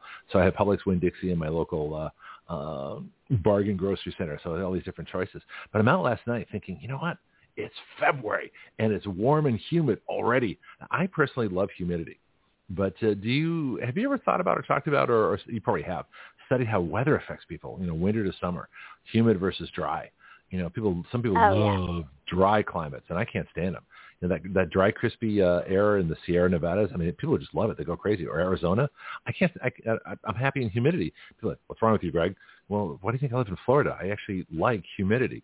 So how does how does weather affect all of us? Is it, just to lead us off. Oh there. wow! I know, spontaneous. We get into the yeah. That's how I do things. well, we we we get all into you know the vitamin D thing and Uh-huh. you know the, the the sunshine versus the gloomy. I mean, it has it works on our pituitary gland too, you know, as well. Everything goes through our eyes and our senses, so Hmm. you know it everything 210% it does affect our our health and even even the choices that that we make you know because lots of times our emotions j- drive our our choices as to what we put in our body what we put on top of our body you know anything Hmm. topical so there's there's all all the factors like here in north carolina on, on sunny days you know i want to be outside with my computer and working outside and on the dreary days I mean, and everybody would agree with this, right? This is no, this this part is no new information. You know, you just want to curl up with a good book or in front of the TV or you know whatever on the on the gloomy days, and you want maybe a cup of hot chocolate or you want that indulgence that you typically would you. need. I was just going to ask you, does, does chocolate purchases go up in wintertime or gloomy days? Do Yeah. people like run out and really? That's fascinating. Yeah, yeah, Okay. it does. Because you want, because you know, you want those comfort foods. Everybody talks about comfort foods in the winter months. You know, Okay. so so do the so do the seasons and the weather drive our choice food intake? Yes, they do. Huh. Hmm That's fascinating. I was talking about chocolate earlier. In fact, it's one of those. Let me ask you the trivia, my trivia question, to, uh, and you don't have to listen to the previous hours. You can you can deduce this with a little uh, uh, knowledge of the West Coast. But uh, there are a bunch of chocolate makers that located in San Francisco in the 1800s. Do you Mhm. have an Do you have an idea why? I don't. Okay. Well, because they didn't have air conditioning yet. So it's the one place in the country Oh. because they had a consistent 55 to 65 degree temperature year round. They could make chocolate pretty much year round, and they didn't need refrigeration Oh, because okay, it was that cool enough sense. to make chocolate. Yeah, isn't that wild? So that's yeah. why you know, Ghirardelli. and, and uh huh. yeah, exactly. And you know, speaking of chocolate, right? We're we're we're in February month, Valentine's Day, right? Everybody's Oh, thinking about chocolates right. and this and that, and it's been interesting because I've been doing some posting and things on my Instagram of, Mhm. and people don't think about this, right? Because they think something one or two times isn't going to hurt them, and that's probably a true statement. And I know I'm Mhm. scrolling a little bit because you know that's what I do, but it's almost like if you eat salads and vegetables once a year, that's not going to change your health. It's what you do repetitiously. so you know, Although some I'm people not, would love you it. know, it- Okay, I've had my broccoli for the year. I'm done. right? But it's like the things that you do over and over, and it's the compounding compounding effect. So if you're Okay. if you're every every day having to have one Reese's peanut butter cup, over Mm-hmm. time, yes, it's one Reese's peanut butter cup, but over time, compounding effects. You know, so when I when I uh, when I am talking to people, I'm like, yes, allow yourself that one cheat meal, that one. You know, if you want to have two beers and three slices of pizza, go for it. You know, whatever your cheat meal is. But a lot of the commercial chocolates, they have like PGR, PRs in them. They have corn What's syrup that? and artificial flavors, and they're Tell all about it, please. chemicals. Okay. They're just all man-made chemicals, like Reese's and Hershey's and Snickers, all the things, right? And Mhm. the chemicals are what drive a lot of the chemicals in our brain. You know, and, and many people have Hmm. heard that sugar sugar is like cocaine. So the more sugar you have, the more sugar that you want. So there's so many different. I think giving people different healthier options to have those indulgences and those treats, specifically educating people over Valentine's Day and over the different um, holiday seasons, right? Says, okay, you can have your sweet, but let's talk about some healthier alternatives to Hershey's chocolate. You know, let's talk about some chocolates that maybe are infused with coconut oils and have mostly cacao in them or something like that. So it's learning the this versus that sort of thing. And most people don't know what a healthy al- alternative could be for them to even give it a try. This is fascinating um, because my I'm a, I'm a dark chocolate fan. I have been. I'm one of those weird kids. I, I like dark chocolate when I was eight years old. you know, they had this. Um, it was it was Right. it was it, it was uh, there was a brand in, of in Australia. I forgot what it was, but it had a picture of a of a guy in silhouette. Sort of looked like um, Mad Men. It was like one of these 1960s, 50s kind of ad ad things. So the silhouette of the guy there with his block of chocolate, you know, watching a movie or something like that. It was it was on the package. And I forgot the company, but it was fabulous dark chocolate. Nobody had dark chocolate when they were eight years old. I did. I'm kind of weird, but I've always liked it and I don't know why, but uh, it's brain food. It's it's all kinds of things. Um, but I'm wondering, we should do a, a, a you know the best chocolates, the best candies for Valentine's. There's got to be uh, a way to do this. To, to and, and do you think? Well, Yeah. how about over time? Let, let me ask this question. So over time, you know, me being a dark chocolate aficionado, has that had a long term effect? Good question. You know, without the different right testing and stuff or knowing a health history, I can't answer that question because all foods and all ingredients affect people differently. It's almost like with celiac. Not everybody, you know, a- and this is my my strong opinion based on education and knowledge. Personally, I don't Mhm. believe gluten is good for anybody. You know, I'm just Okay. giving you an example, but some people are not gluten sensitive.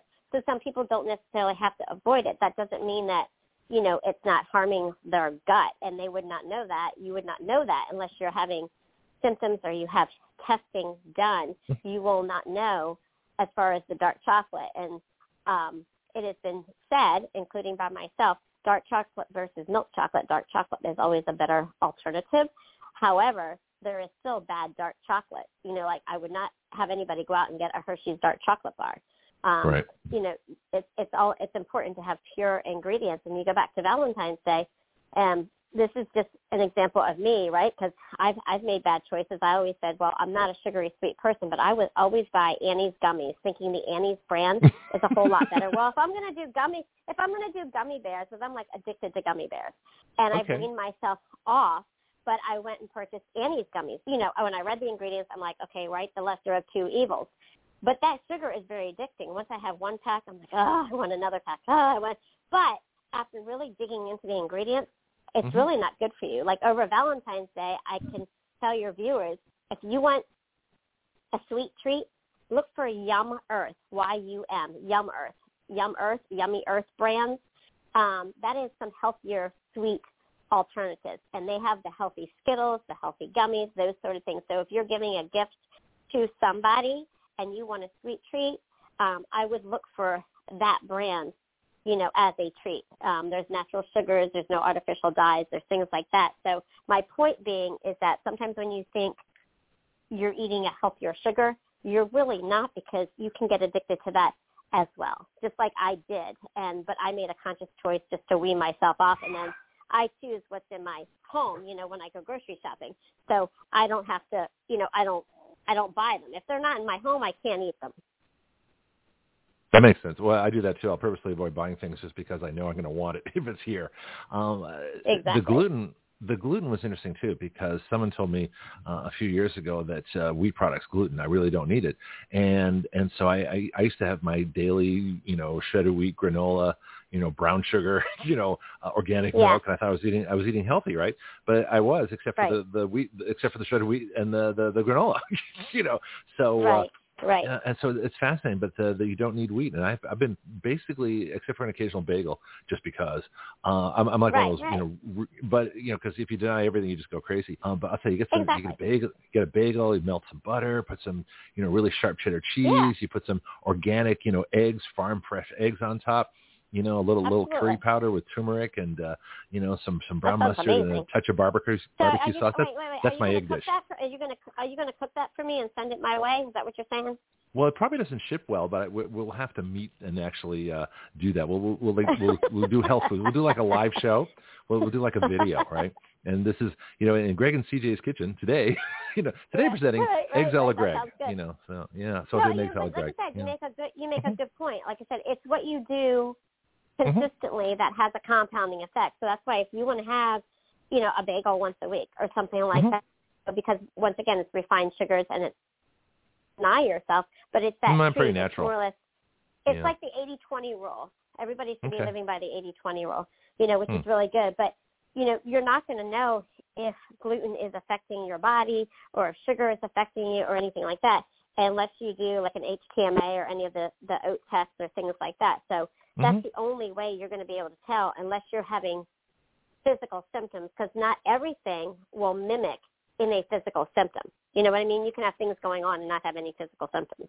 So yeah, let's talk about that for a minute because gluten. You know, like I said, I ate uh, a wheat cereal, you know, every day for most of my adult life until about fifty.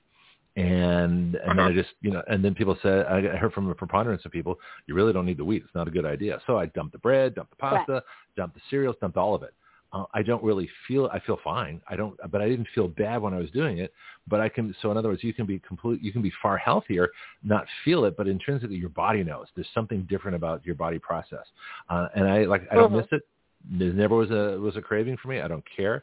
I did it because it you know I thought I was being nutritional with my whole wheat bread and my uh, my granola and my shredded wheat. I thought I was doing the right thing, and it turns out that as knowledge changes, you know the oat bran fad. Everyone's like eating oat bran, man, it's great. And we all found out. Then all celiacs were like, "Are you people crazy? You should talk about what celiac is compared to people who are just you know in the oat in the in the uh, the fad of, of gluten free." Because we went for we had an oat bran fad, which is like pure gluten, yeah. and then they Exactly. reversed it to be gluten free. So what was that all about? But if, well, if you think about it, think about it. every everything is processed. So the word Okay. processed most of the time means things that are added to it that should not be there, right? Hmm. The majority of things are not coming straight from the earth. Just like people who want oatmeal, I think oats are horrible for you. And I like I like my treat is a cranberry oatmeal cookie.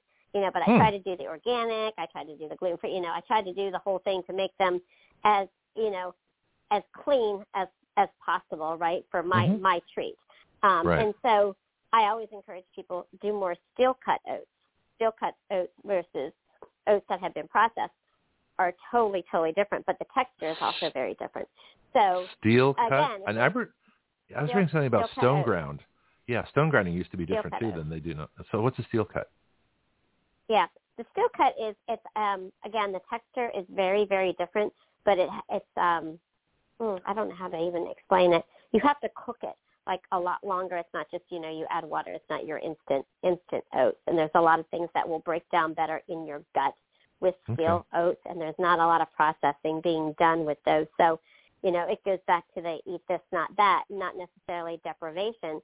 If you like, you know, such and such, if you like a cookie, well, let's find some healthy recipes and things like that. And most people don't want to take the time, the energy, the effort to spend in educating themselves on healthier alternatives. They'll just be like, well, I'm not going to cut this out. I like it. It's my one guilty pleasure. I'm just going to do it.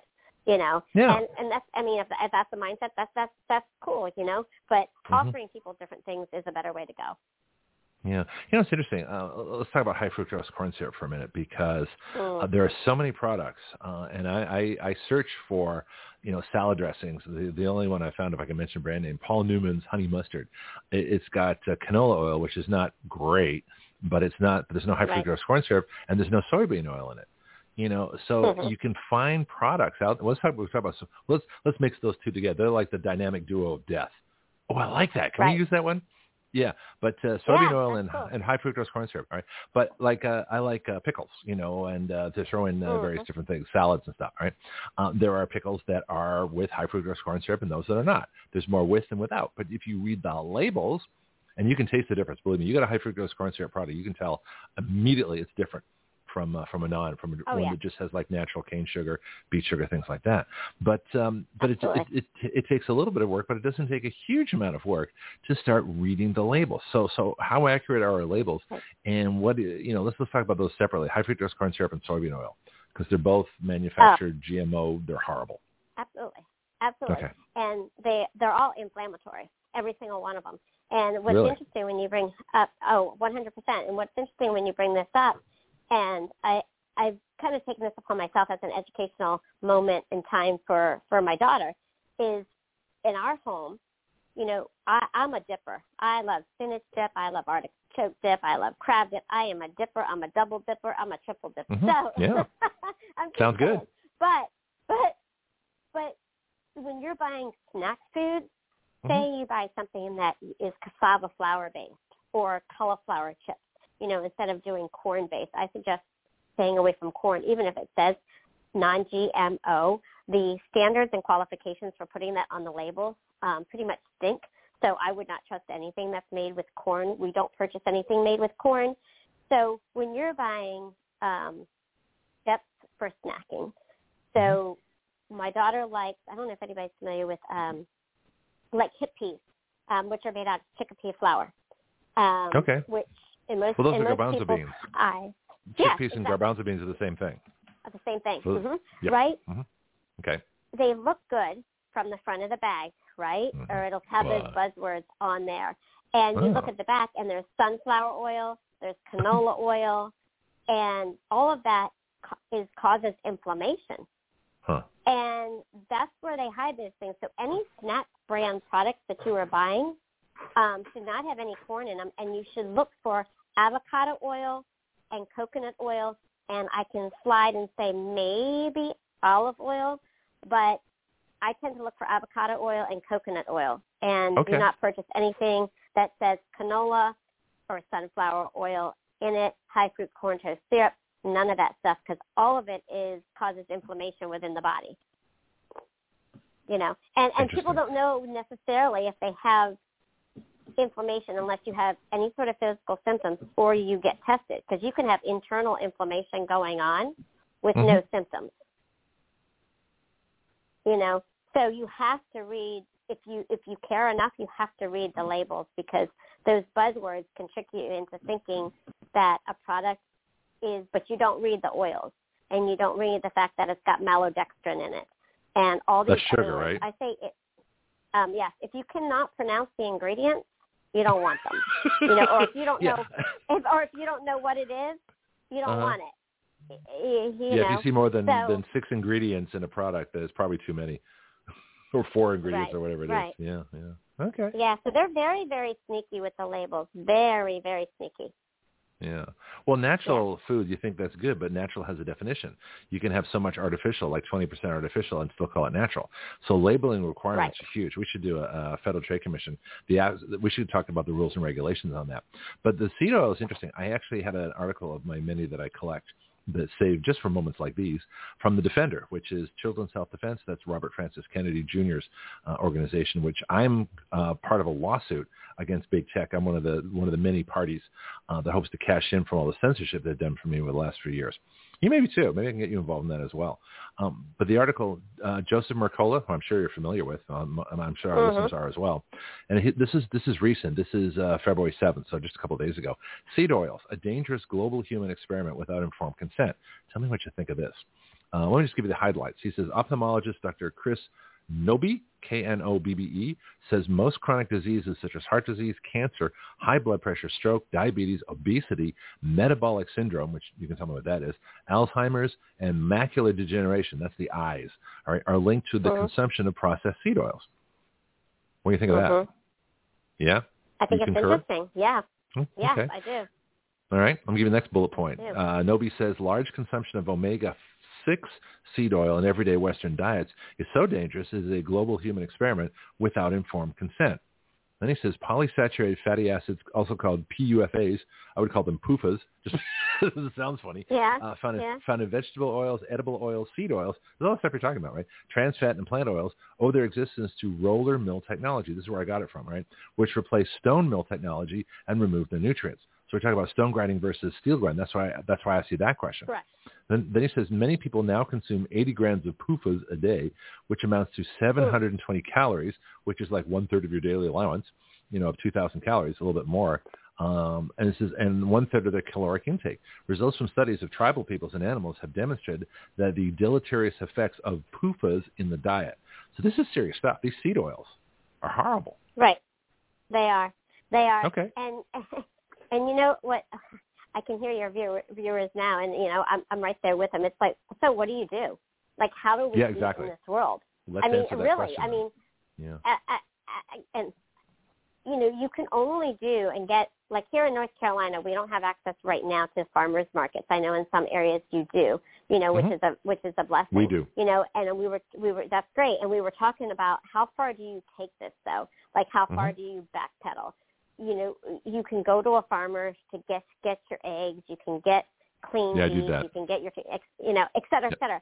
But then you Mhm. go back to okay, what's in the what's in the feed? You know, we're, we don't know what's in the feed, even if you have a farm. How do you Oh, know if do. what you're buying really, really? Yeah. yeah, yeah. Well, I asked the farmer. You know? And then, you know, Yeah, I asked the farmer where I get my eggs from, and, and we actually went over the feed. It's pretty Yeah. interesting. But did you hear about this? Uh, that that some farm there was a report on One American News, and I saw it in the news that uh, a lot of people who who have their own eggs, you know, their their chickens aren't giving eggs. They get this like tractor supply, and I may be casting aspersions and you know incorrectly, but there's like a major feed out there for chickens for for egg laying chickens that uh, they're not laying eggs. Did you hear about this? Right. Yes, I What's did. What's going on? Mhm. What, what's do, do you know about it? Tell me. Yeah, well, it's interesting you say that because I just asked um, my girlfriend who has chickens and hens and things like that. She usually Mhm. gives me free eggs, right? And so I said, "Do you happen to have any?" She said, "No, for some reason, you know, the past month they really haven't been producing." She goes, "But I'm hoping to have Mhm. more, you know, coming up." You know, Hmm. so and she's all holistic, all organic, the whole, you know, she's very, very diligent in what she again that goes back to my statement how do we know what's in the feed like they're not producing um the prices are skyrocketing and don't quote me on this because i really don't remember what i read about this because i read read so much information but there was something Mhm. important about egg yolks you know the color of them they've got to be brighter and you know not dark i know all that but the but because they have something to do with helping our immune system and fighting certain things in our body, Mhm. they are trying to um, make it challenging for hens and chickens chickens to produce, and they are jacking up the prices of eggs because of the benefits that they are now finding that they have. Oh, this is fascinating. So this is like uh, the the COVID shot, which destroys your immune system, so you get more COVID shots, so they can sell more boosters. It's like putting salt in food, so you buy more food and more drinks. They have salt in soda for the same reason. So and they put sugar in. Which Right. now I want to I want to do the whole cocaine sugar thing. That's going to be fascinating too. But you look at this, they're Yeah. actually these products are self perpetuating. They actually put things in that Correct. cause you to get more of them. And if it's medicine, you'd think the whole purpose of medicine is so that you get health and you don't have to have more medicine. That's the purpose. But that's apparently not the purpose. The purpose of medicine, the purpose of the COVID jab, is to sell more COVID jabs. And it, it, the people that Right. come down with COVID are the people that got the jab, plus all the other problems they're having with it as well. So it's it's the most it's Right. absolutely horrendous. Of course, we can talk about we'll, we'll talk about them one day and the, the vaccine liability and everything else. But, but for the most part, but just the basic idea that these companies are selling products that cause you to buy more of the products. In other words, if your chickens Mhm. aren't laying eggs, you know, it's it's well, you, you better give them more feed. you know, you're not feeding Right. them properly or something. Right. But it's the food that's causing the problem. So it's a self-perpetuating Exactly. market. Huh. Right. So it's it's the things that are coming full circle. So a lot of the things that we are finding that are really, really benefiting our health and our immune system is what they are to create shortages of or Trying to get rid of, know. And Mhm. and you know, from my perspective as an integrative um, nutritionist, that's Mhm. one of the main reasons, even you know now more so important than ever, is and people don't like to do this, right? And I and I get it. Is the whole supplementation thing. People want to get all of the nutrients that they can from whole foods. I totally Mhm. agree. I couldn't agree with that more. The problem is you can't do that. You cannot do that in a world such as today, especially Mhm. with what they are doing. And so, you know, investing investing your your money into foods that are tainted versus into um, nutraceuticals, not pharmaceuticals, but nutraceuticals that are truly designed by doctors out there who are trying to help us in this world such as this and having access to those things is so vitally important because so many people are missing the nutrients that they need for basic bodily functions you know hence why the full circle of a lot of the health challenges and or mineral deficiencies that people are are having and even now whether they've had covid whether they've Mhm. had the flu whether they have or have not taken the vaccine just with everything that's been created in this world over the past four and a half years i I mean honestly Hmm. Yeah, it's uh they're all working against us now, but the, you know, again, how much do you do? But it, it, take take the simplest ways first. You know, like I said, it didn't didn't cost me anything to give up bread and give up uh, pastas Right. uh, and give up those things. And the cookies and the brownies, I never, you know, I mean, yeah, when I was a kid, but uh, you know, learned to get off that. But you, but sugar, really, it's almost like a withdrawal from sugar. I mean, it takes a while to Absolutely. To process your body into a. See, I'm I'm already there because I've been doing the dark chocolate and I don't have the processed stuff. I don't. I try not to eat any processed. Occasionally, well, like I say, my occasional guilty stuff would be like you know a fried something, you know, fish sandwich or whatever. yeah yeah yeah Uh, but for the most part, no, because fried food is oil, and oil is, you know, I'm learning about this. Well, here's let's get technical for a second. Omega six versus omega threes. So like salmon, the omega threes are the good ones, like salmon, um, walnuts, things like that. Um, but the bad ones, omega sixes from the seed oils. Do they counter each other? If you have a lot of salmon, can you sneak in a, uh, some some uh, olive oil and it'll it'll counter it? Are these things neutralizing? I mean, can you take foods that counter Uh, bad yeah. foods? Is that a um, whole science? I don't believe so. I I, Okay. I I don't believe that, that that is so. But again, that doesn't mean every once in a blue moon you're not going to have these things, right? It's, Mhm. it's what you do 80, 80, 80, 20. And going back to, you know, something that maybe your viewers don't know or maybe a handful do is with fish. Um, obviously, you should be getting wild fish, but even wild fish has a certain amount of mercury and a certain amount of bad things that are in it. So you Mhm. should be soaking it in, you know, if you want an inexpensive way, you should be soaking it for 30 minutes in vinegar to pull out the heavy metals and or buying a very inexpensive um, um, a butter a buttermilk or a grass fed milk and I know it's costly to do this. I'm just giving Mhm. suggestions, but you should be soaking it, soaking your fish in one of those three things for at least 45, 30, 45 minutes because what that's going to do before you cook it and season it is that's going to draw out any of the toxins and the heavy metals in your water. And if you, um, or in your substance, I'm sorry, in your milk or your buttermilk or your vinegar, and you'll be Mhm. able to see that in there once you remove the fish and you rinse the fish off. So, you know, those are the healthier fats, but they also have other things in them that you want to make sure to get out before you cook them um, at at home. Now, if you're at a restaurant, obviously you're not going to Mhm. know, but most of your viewers probably know if you go out, you always want to choose a a wild fish if you're eating seafood. Yeah, yeah, that's for sure. Um, But drawing so my, those metals and those toxins out, that's really, really important. And most people don't do that. Do that. You know, they buy wild fish at the farmer's market or at the grocery store, come home and cook it. Well, Mm-hmm. you need to be soaking it to get the heavy metals and the things out that shouldn't be in there first. So, does does the vinegar permeate the whole? So you have a piece of fish. You got a pound of fish, uh, and you soak it. You know, I guess you cover it over completely and just let it soak, and then I guess you toss the vinegar out afterwards because it's no use because it's got all the oh yeah, toxins yeah, in it. yeah, yeah, yeah, Right, yeah. okay. And So you do that, you, okay. And you rinse. I I know you can use vinegar. I use Uh-huh. either buttermilk or um, grass-fed milk, or there's actually an all-natural substance that you can buy online that's actually even more cost-effective than that, and you only need like two or three drops, and you mix it with water. So there are different options that you can Mm. use to pull out all the um, heavy heavy metals and toxins in the wild-caught fish. See, this is new to me. This is the first I've heard of this. Okay, so is it? Do, would you do this with with canned fish as opposed to fresh fish? I mean, the fresh fish is obviously better, but if all you've got, you know, is is your wild caught, you know, if all if all the fish around you is farm raised, you know, pellet fed crap, and Yeah. growing up in a, in one of those those, those cesspools, literally. Uh, but you so you got to buy wild fish. You know, if you have, do you detox your canned fish? Uh, do you detox your fresh fish? Do you do both? How does it how does it work?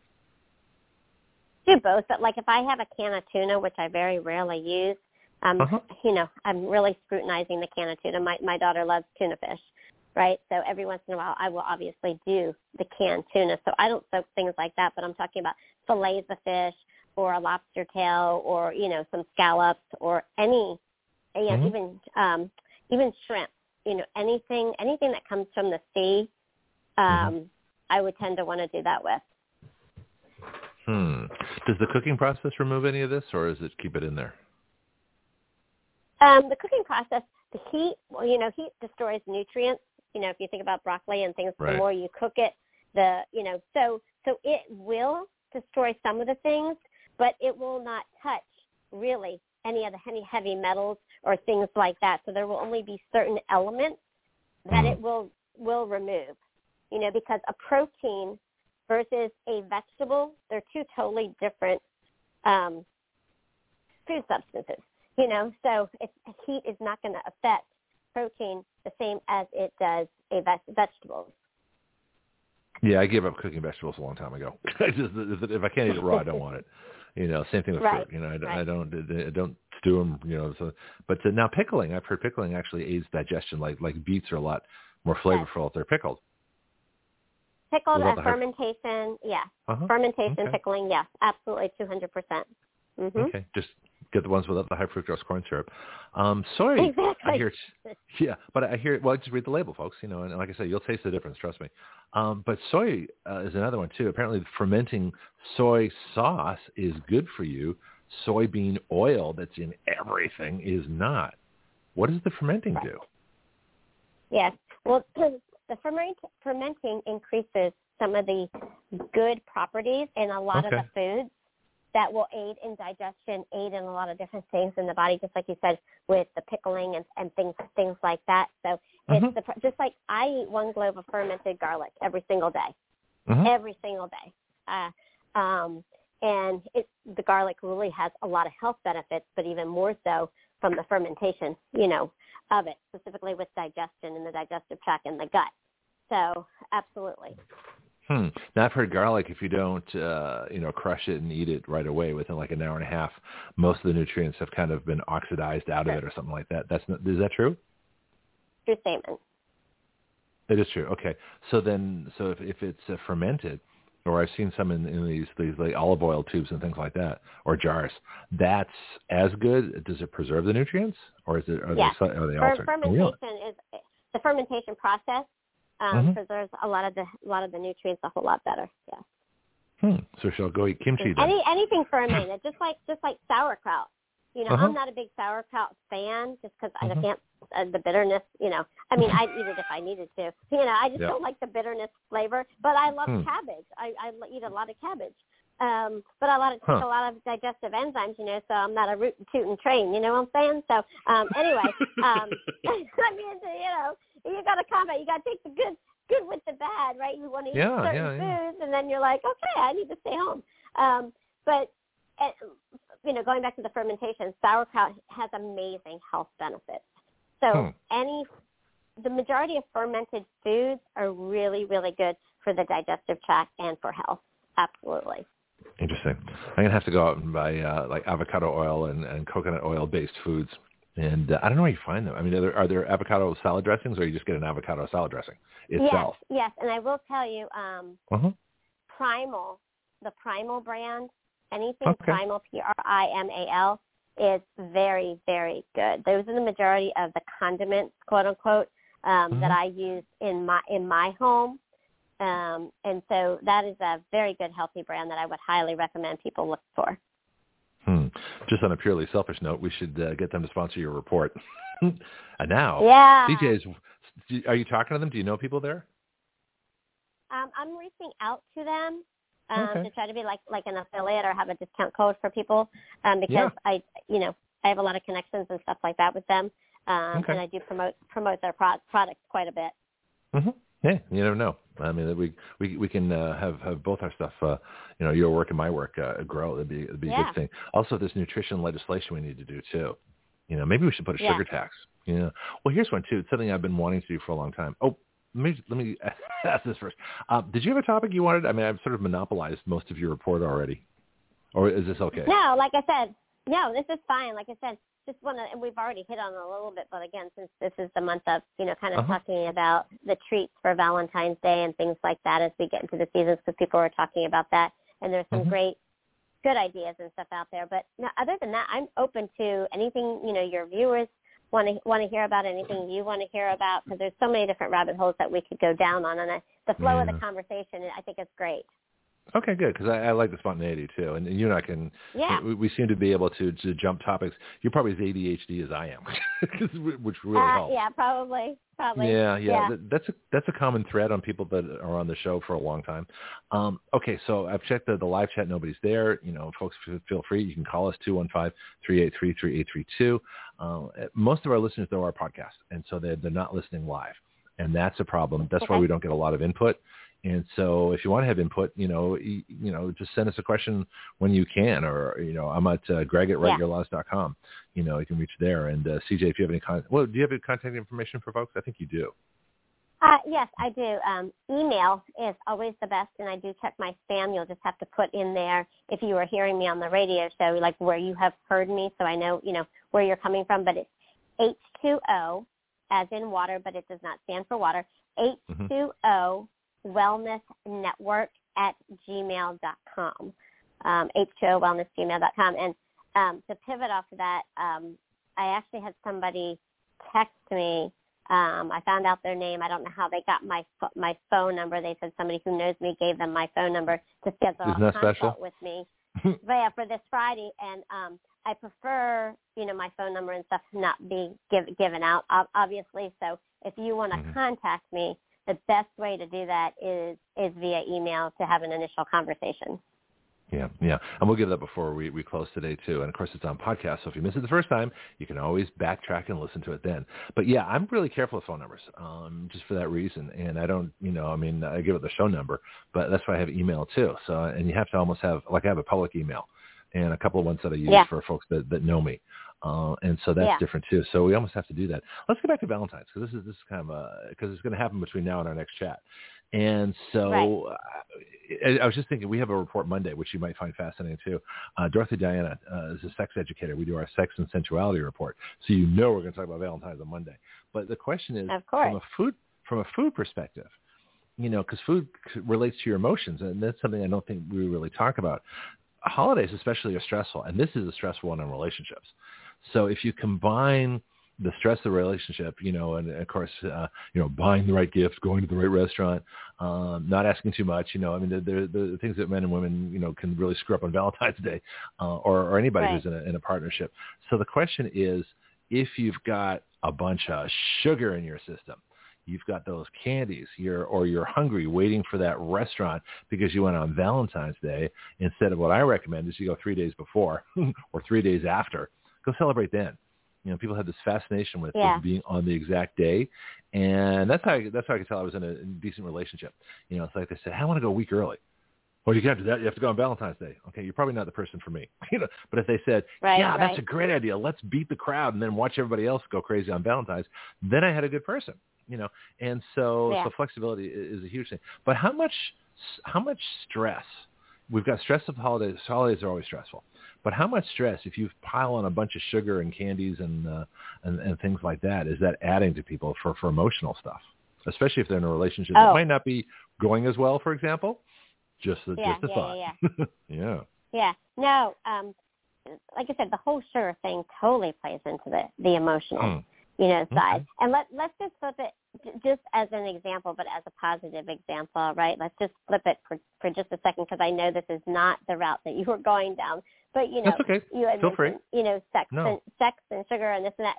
You know, well, aphrodisiacs, right? Everybody buys Mhm. chocolate covered strawberries for Mm. for Valentine's Day. Yeah, I love chocolate covered strawberries, and that's like my one one of my, one of the few cheat things. You know, during during the Valentine, I don't care where the chocolate comes from. You know, that's my treat. I want a chocolate covered strawberry. You Yeah, know, they're so good. again, you go back to that. eight- Yeah, the eighty twenty rule or get organic strawberries. You know, dipped Mhm. dipped in chocolate. So, but the point In dark of that chocolate. is the whole ap- Organic yeah, strawberries and dark yeah. chocolate. Yeah. Okay. Right. yeah, it's the whole Okay. aphrodisiac thing. So Uh-huh. so types of sugar do play on emotions, right? That's a whole Mm. emotional emotional thing. So and it can have a positive effect or it can have a negative negative effect. So it's the Hmm. compounding of so much sugar over time, Mhm. you know, and and I know this is a rare thing and if you talk to anybody else in the wellness industry, they might say the opposite and I and I agree to an extent, but I have seen in my own um, personal clientele, right? Um, Mhm. too much sugar can actually cause depression, you know, um, and and things things like that. Too much sugar can flip into anger as a part from from deprivation of sugar. If you're so used to eating foods that have um, commercial sugars in them, because we Mhm. know I, one of the things that drives me crazy with my clients, and they'll say, "Well, I can't have this and I can't have this. This has too much sugar in it," and I'll be like, "Well, no." This actually has less sugar than if you eat an apple, because apple has natural sugar. Bro- Right. Broccoli, broccoli has natural sugar in it. Mhm. So people are looking at supplements to know which sugars are good, which sugars are bad, because nine times out of ten, everything you put in your mouth has sugar. It's just a matter of the quantity and the quality. You know, Well, so let's talk about different can, sugars. You know, I mean, I've Yeah, talked so about sugar sugars and starches drive, and you know, yeah, emotions. Go ahead. Okay. No, sugars can Wow. drive positive emotions and negative emotions. Where where, where does sugar go? glands. Okay, You know, it- so it, it, it goes into your Go adrenal glands. So Ooh. So that's just the way it is is. But yes, there are different sugars. Just like we were talking Right. about, you have fructose sugar, you've got Mhm. sugar from an apple, you've got a synthetic sugar, you've got Splenda, you've got stevia, you've got the cancer-causing sugars, the equal, the sweet and low. I mean, sugars go on forever, and those are additives. You know, Wow. I mean, I, did- like I said, the So if I cancer-causing sugars, sugar, you know, the, the depression sugars. It's, it's fascinating the way that you classify these. Yeah, it's interesting. Okay, yeah, makes sense. it's a, it's like that roller coaster. You know, you you you get on a sugar high and then you crash. Just like Mhm. the statement I made earlier at the podcast, sugar acts like cocaine and it's an addiction. Well, I would rather be addicted to having an apple a day versus a candy bar a day, and that's why by choice I even weaned myself off of those. For me, I was mentally justifying it, and a lot of people do. Well, if I eat the organic this and that, it's okay. Well, again, compounding effect. Over time, if I have a pack of those organic gummies once a day, over time that could could do potential harm to my body. So if I want a pack of gummy bears, I'm just going to go get gummy bears and have one pack once a month. You know, so you have to be careful um, with the types of sugars you're putting in your body. Try to get yourself to crave crave an apple, crave a pear, crave a papaya, getting your sugars naturally. Um, you know, even white potatoes, which I do not encourage people to eat because they're they have, you know, they are not good carbs in my opinion. Anything white you should not be eating. You know, That's sweet what I've heard. potatoes, rutabagas, you know, yeah, white like rice, that. white bread, and white. Um, Yeah. Yeah, potatoes. Yeah. Yeah. Um, Okay. you know, and and there are some benefits to white rice, but but just as a general statement, you know, uh, there are always exceptions to the rules. Always. Um, you know, nothing is a blanket, and the way they process in your body into glucose and things like that is not always a good process. So you'd rather get something from an apple or a fruit or a vegetable versus Mhm. a candy bear, can, a candy bar, a gummy bear, or something that that's white. So again, knowledge is power, or you ha- you know you need to connect with somebody that can actually help you work through the sugar challenges. Well, let's talk about. Uh, we we got about 15 minutes left here, so let's let's kind of dig into uh, a little technical for a second here. So, sugar, you you you ingest sugar, and let's let's sort of follow through the pathway. I want to get from when you uh, you know bite down on your favorite sugar and you know infused food, the pathway to the brain. So so you eat the sugar, it gets in your stomach, then what happens? How does this all work? Yeah. Well, depending again on the type of sugar it is, it's going to depend on if it turns into a good sugar or a bad sugar, like in your body, as far as Okay. the, the processing the processing goes. Um, Mhm. But it, it heightens the senses in your in your brain, um, no matter what kind of Mm. sugar it is. That's why when you decide to go off sugar cold turkey, it can affect your mood because it has to do with the chemical imbalances in the brain in the pituitary gland that actually crave the sugar exactly like marijuana does Oh. and cocaine. You know what I mean? So it's the same. It can be it can be the same kind of reaction depending on the type of sugar and what's going on in your body. You know, because I can eat an apple and a pack of gummy bears, and my body may react totally different than your body does. You know, um, because Yeah. we're made up the same, but our Mhm. chemical imbalances in our bodies are different based on what our body has been through. Say for me, for 53 years. You know, so Yeah. it it just depends on how your body processes those sugars. Does it, are there differences, big differences, male and female, or is it are we all basically, you know, when it comes to sugar, pretty much the same? I know the differences for other things, but uh, you know, weight and where yeah, it goes and that kind of pretty stuff. much the same. Pretty much Pretty the much same. okay. All right. So you've mentioned two organs so far, adrenal and pituitary. So let's let's let's play with those a little bit. So adrenal, that's adrenaline. That's fight or flight. That's that's Mhm. the uh, the hormone that uh, you know that that, that uh, folks are going to get watching sports games, you know, or if they're actually in a life-threatening Right. situation, right? Okay. So so what is adrenaline? What is, how does it work, and and and how does sugar play into that? Oh, that's that's that's a very technical question. Uh, is that a, is that a next week that. question?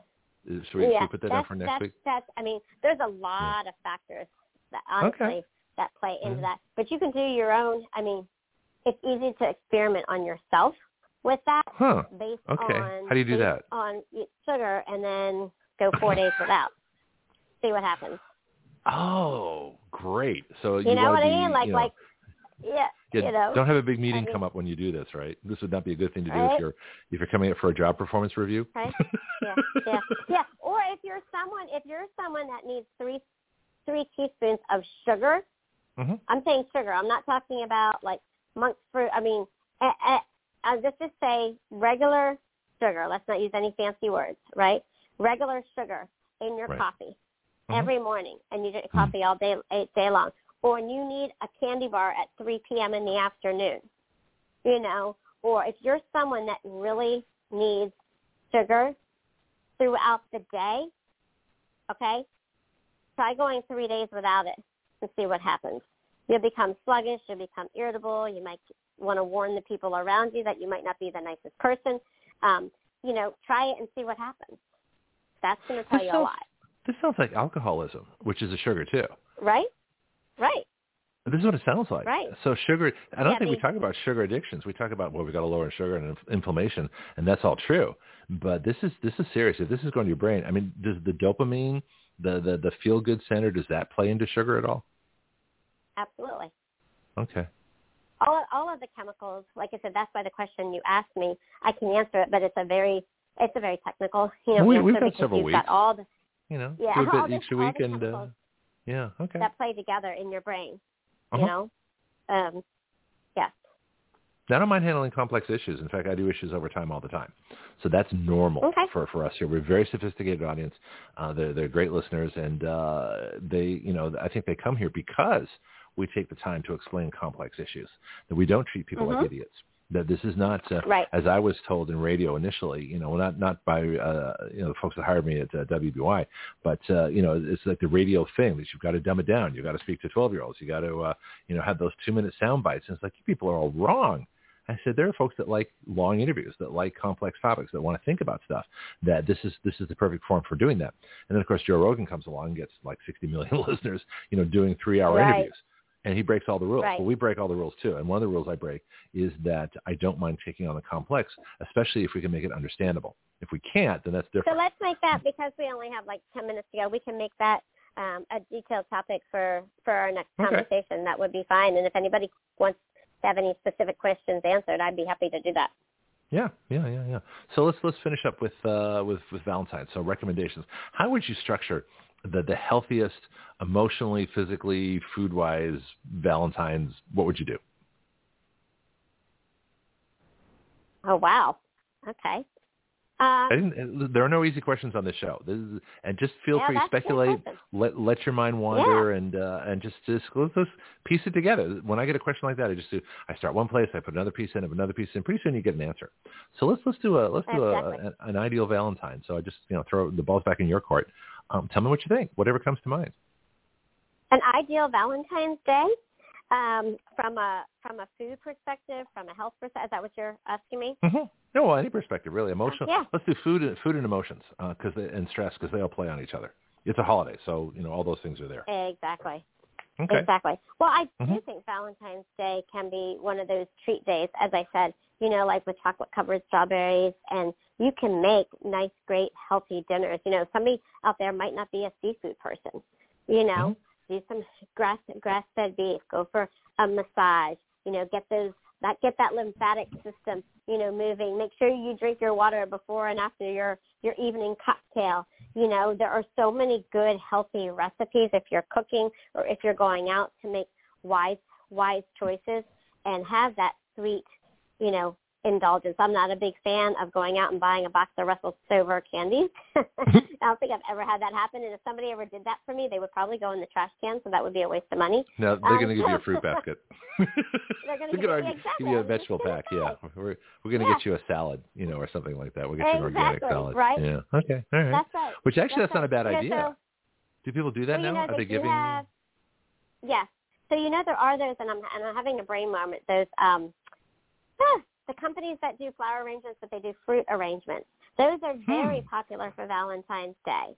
Sending Okay. people fruit fruit basket arrangements that look like a flower pot or looks like thing. In fact, I have sent those to my mom, to my aunt, to you know ladies in my family for for Valentine's Day. And you know Uh-huh. they're not necessarily organic, right? But again, once a year, having that fruit, having something that gets the message across in a healthier way, um, there are those options to to do to do that. And if you're wanting chocolates, go get some chocolates, but make sure you are getting a brand that is clean. You know, and there are a hand like huge human chocolate, HU, Hu chocolate, HU. Um, and I'm attempting to get an affiliate link with them as well. Well, their dark chocolate and milk chocolate and all of their goodies are extremely clean. I buy from them. They are an amazing, amazing company. Um, so there are ways to get those Valentine's Day treats um, Mhm. in a healthier fashion. Yeah. And yes, well, I can I can produce ads for them too. more, if, so. uh, if it, I'm sorry, go ahead. What was that? And I got a call. No, I said and they probably will cost you more. You know, but if you're doing that, you know, once a year for somebody that you're you love or you're in a relationship with, you know, is it worth it? You know, if you're wanting more healthier alternatives, I think so. Yeah, what is the cost of not doing it? We're talking about uh, floods yesterday.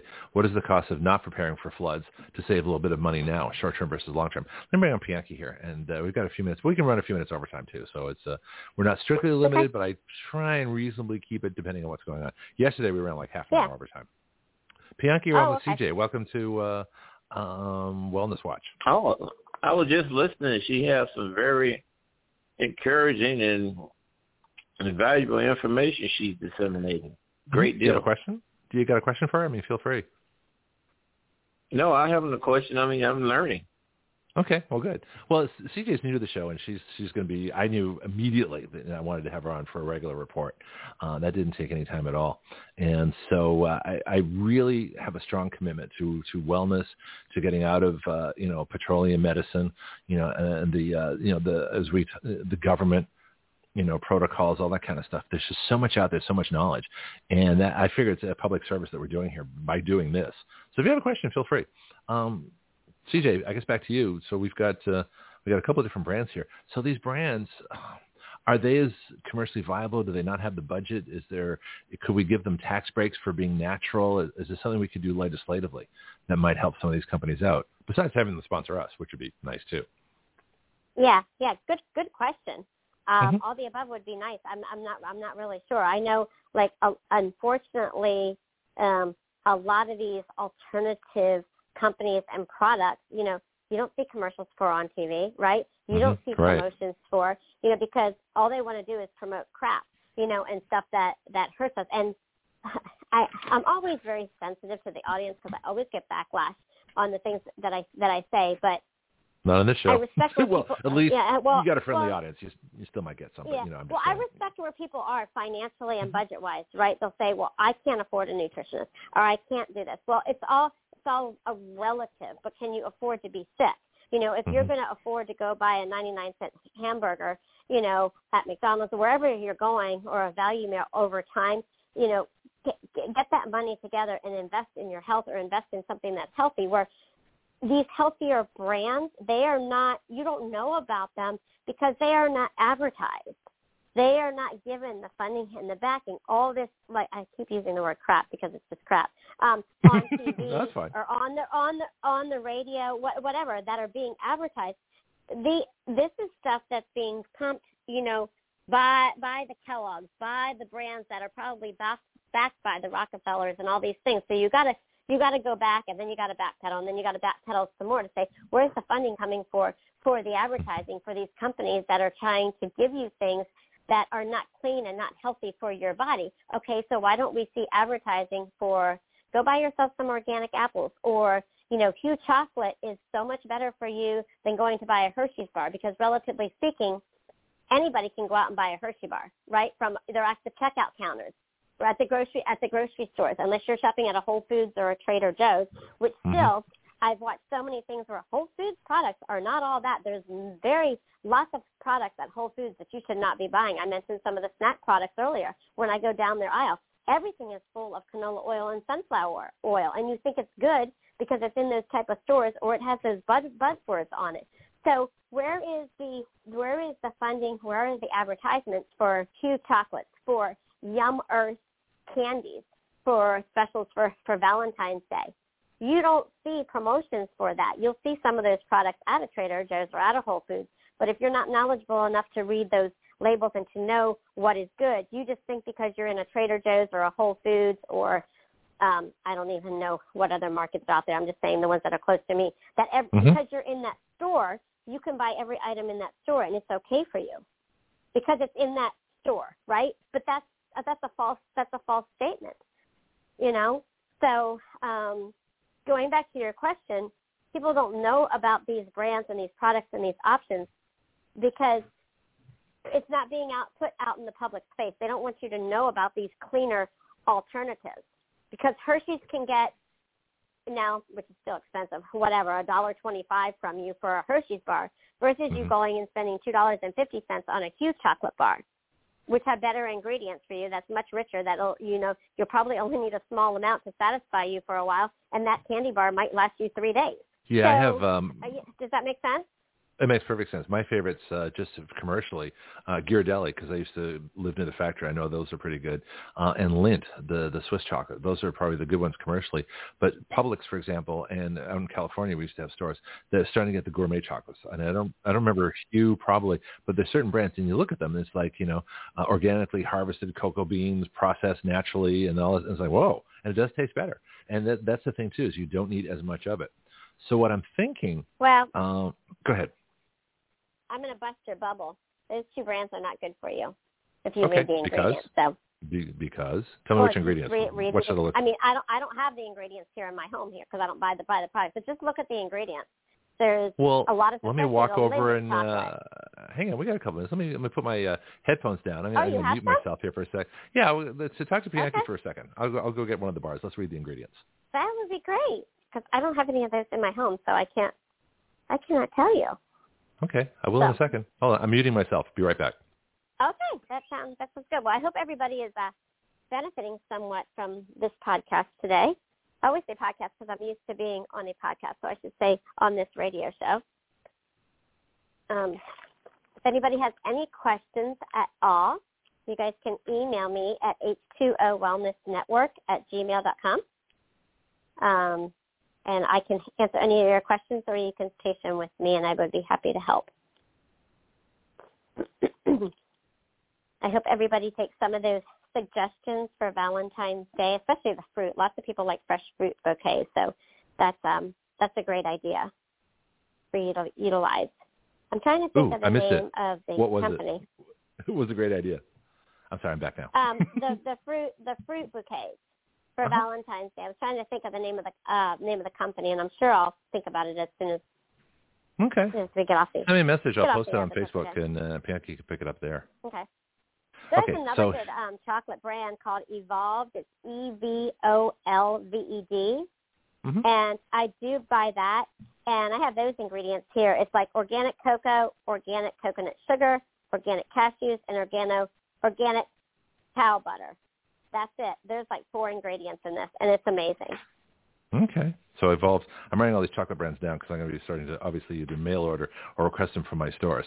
So let's go with Ghirardelli, the San Francisco traditional favorite chocolate. It says Yes. unsweetened cocoa, unsweetened chocolate, excuse me, uh, cocoa butter, cane sugar, milk fat, vanilla extract, natural flavors, and then they have soy lecithin. So that's probably the problem.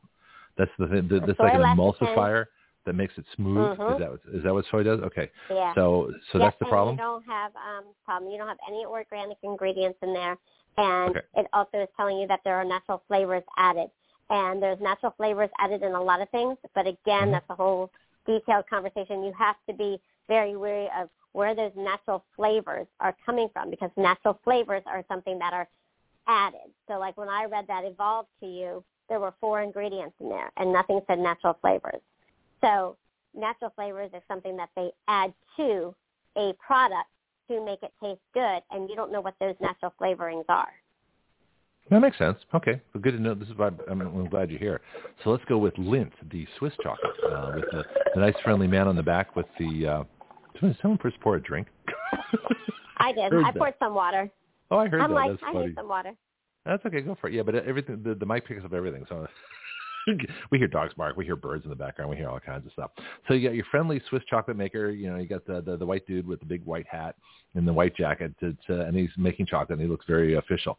So Lindt from Switzerland, chocolate, cocoa butter, cocoa powder, processed. Oh, here's the probably the problem. Processed with alkali.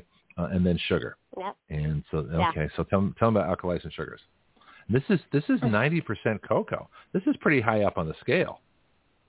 Yeah, well, again, the that old cliche, which I don't like, lesser of evils, right? If you have that between a choice of that and a Hershey's bar, mm-hmm. you know, mm-hmm. there there's it says processed in there, you know, and you don't Okay. know. It doesn't tell you where, where the sugars are coming from.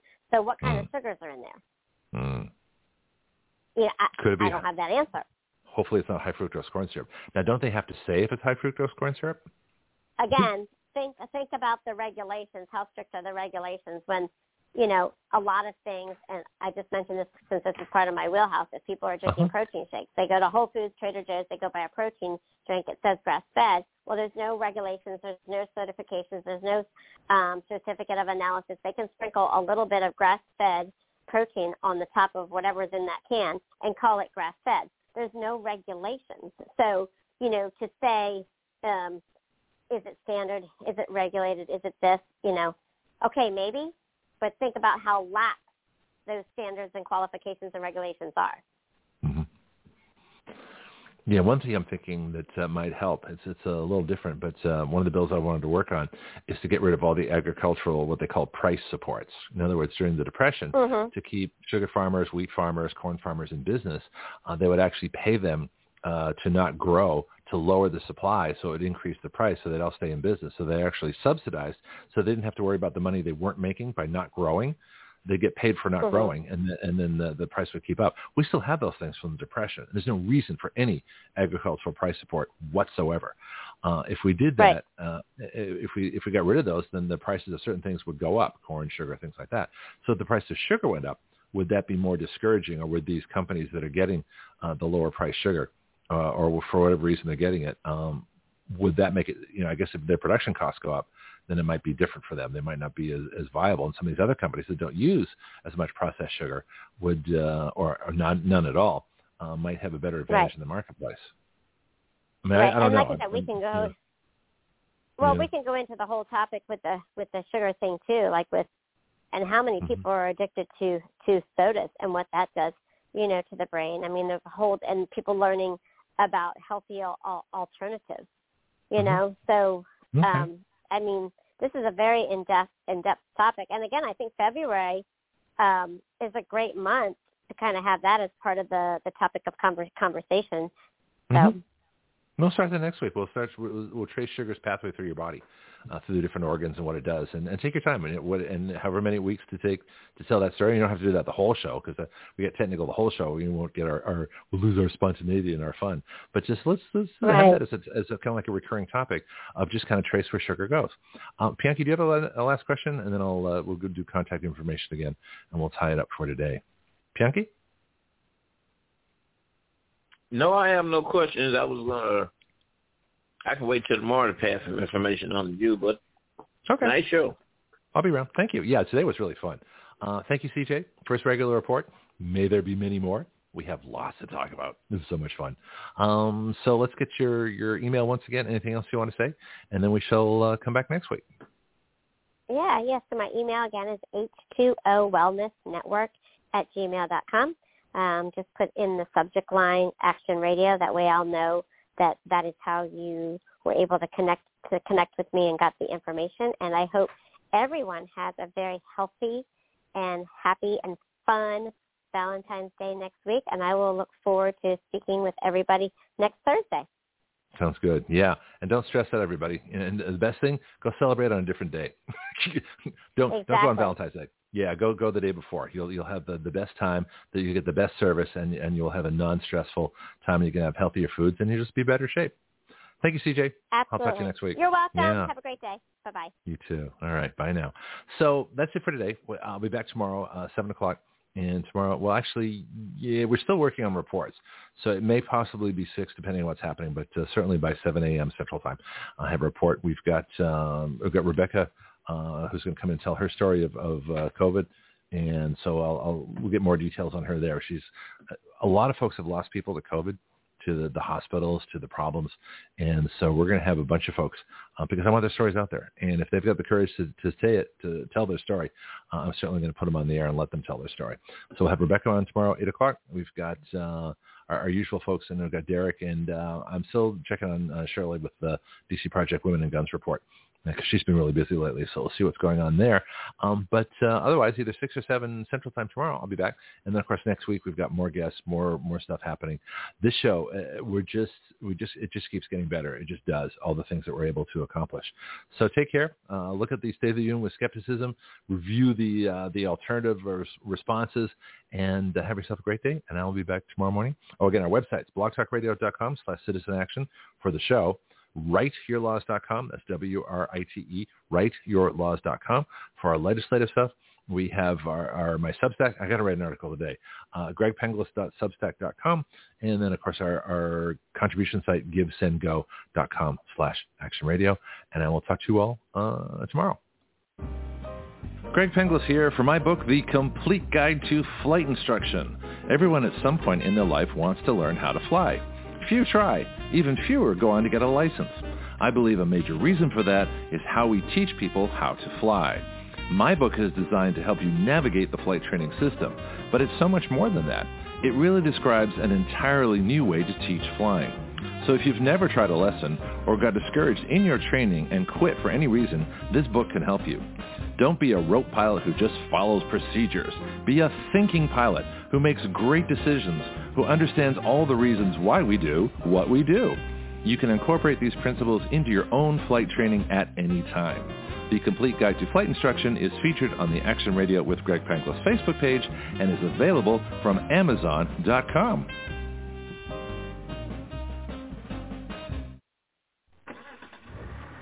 Well, that sounds good. Even better. Okay, how about your car?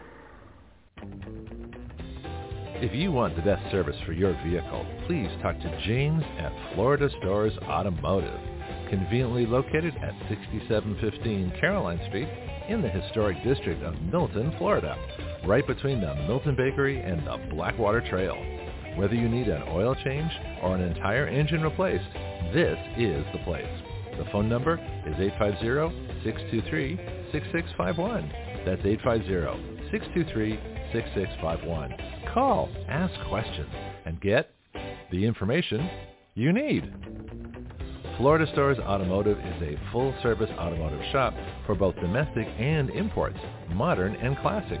It is a family-owned business here in our Milton community. Open weekdays from 7.30 to 5 p.m., Florida Stars Automotive is a convenient place to keep your car maintained and on the road. Ask them about Firestone tires and the rotation and maintenance plan. Florida Stars Automotive. I go there. You should too.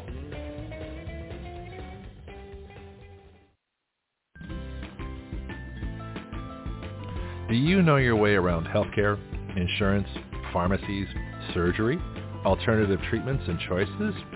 I don't. Which is why I'm so glad I met Priscilla Romans, had her on Action Radio, and learned about health patient advocacy. She is the founder of Graith Care. And now as an affiliate of Graith Care, we are proud to offer through our discount code, WYL, which stands for Write Your Laws, a 10% discount. Graith Care saves you both time and money. They provide medical advocacy, consultation, advice, and recommendations nationwide. Their website is graithcare.com. That's G-R-A-I-T-H care.com. You can email them at graithcare.adm at gmail.com or call them at 469-864-7149. That's 469-864-7149. Graith Care, better health through better knowledge and advocacy.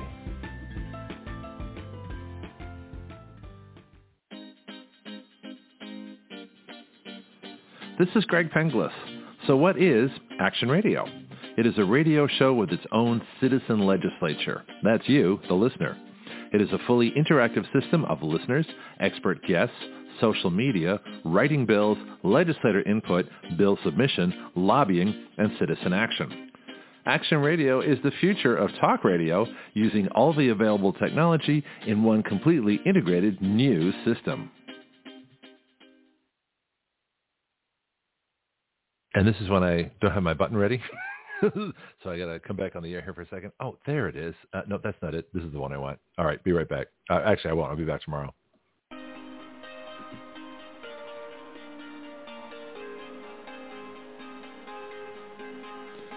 You are listening to Action Radio Online with Greg Penglis. The webpage for all Action Radio shows and podcasts is blogtalkradio.com slash citizen action. Please share our show with all your friends and family, both nationally and internationally. The guiding principle of Action Radio is this. We the people give our consent to be governed through writing the laws by which we are governed.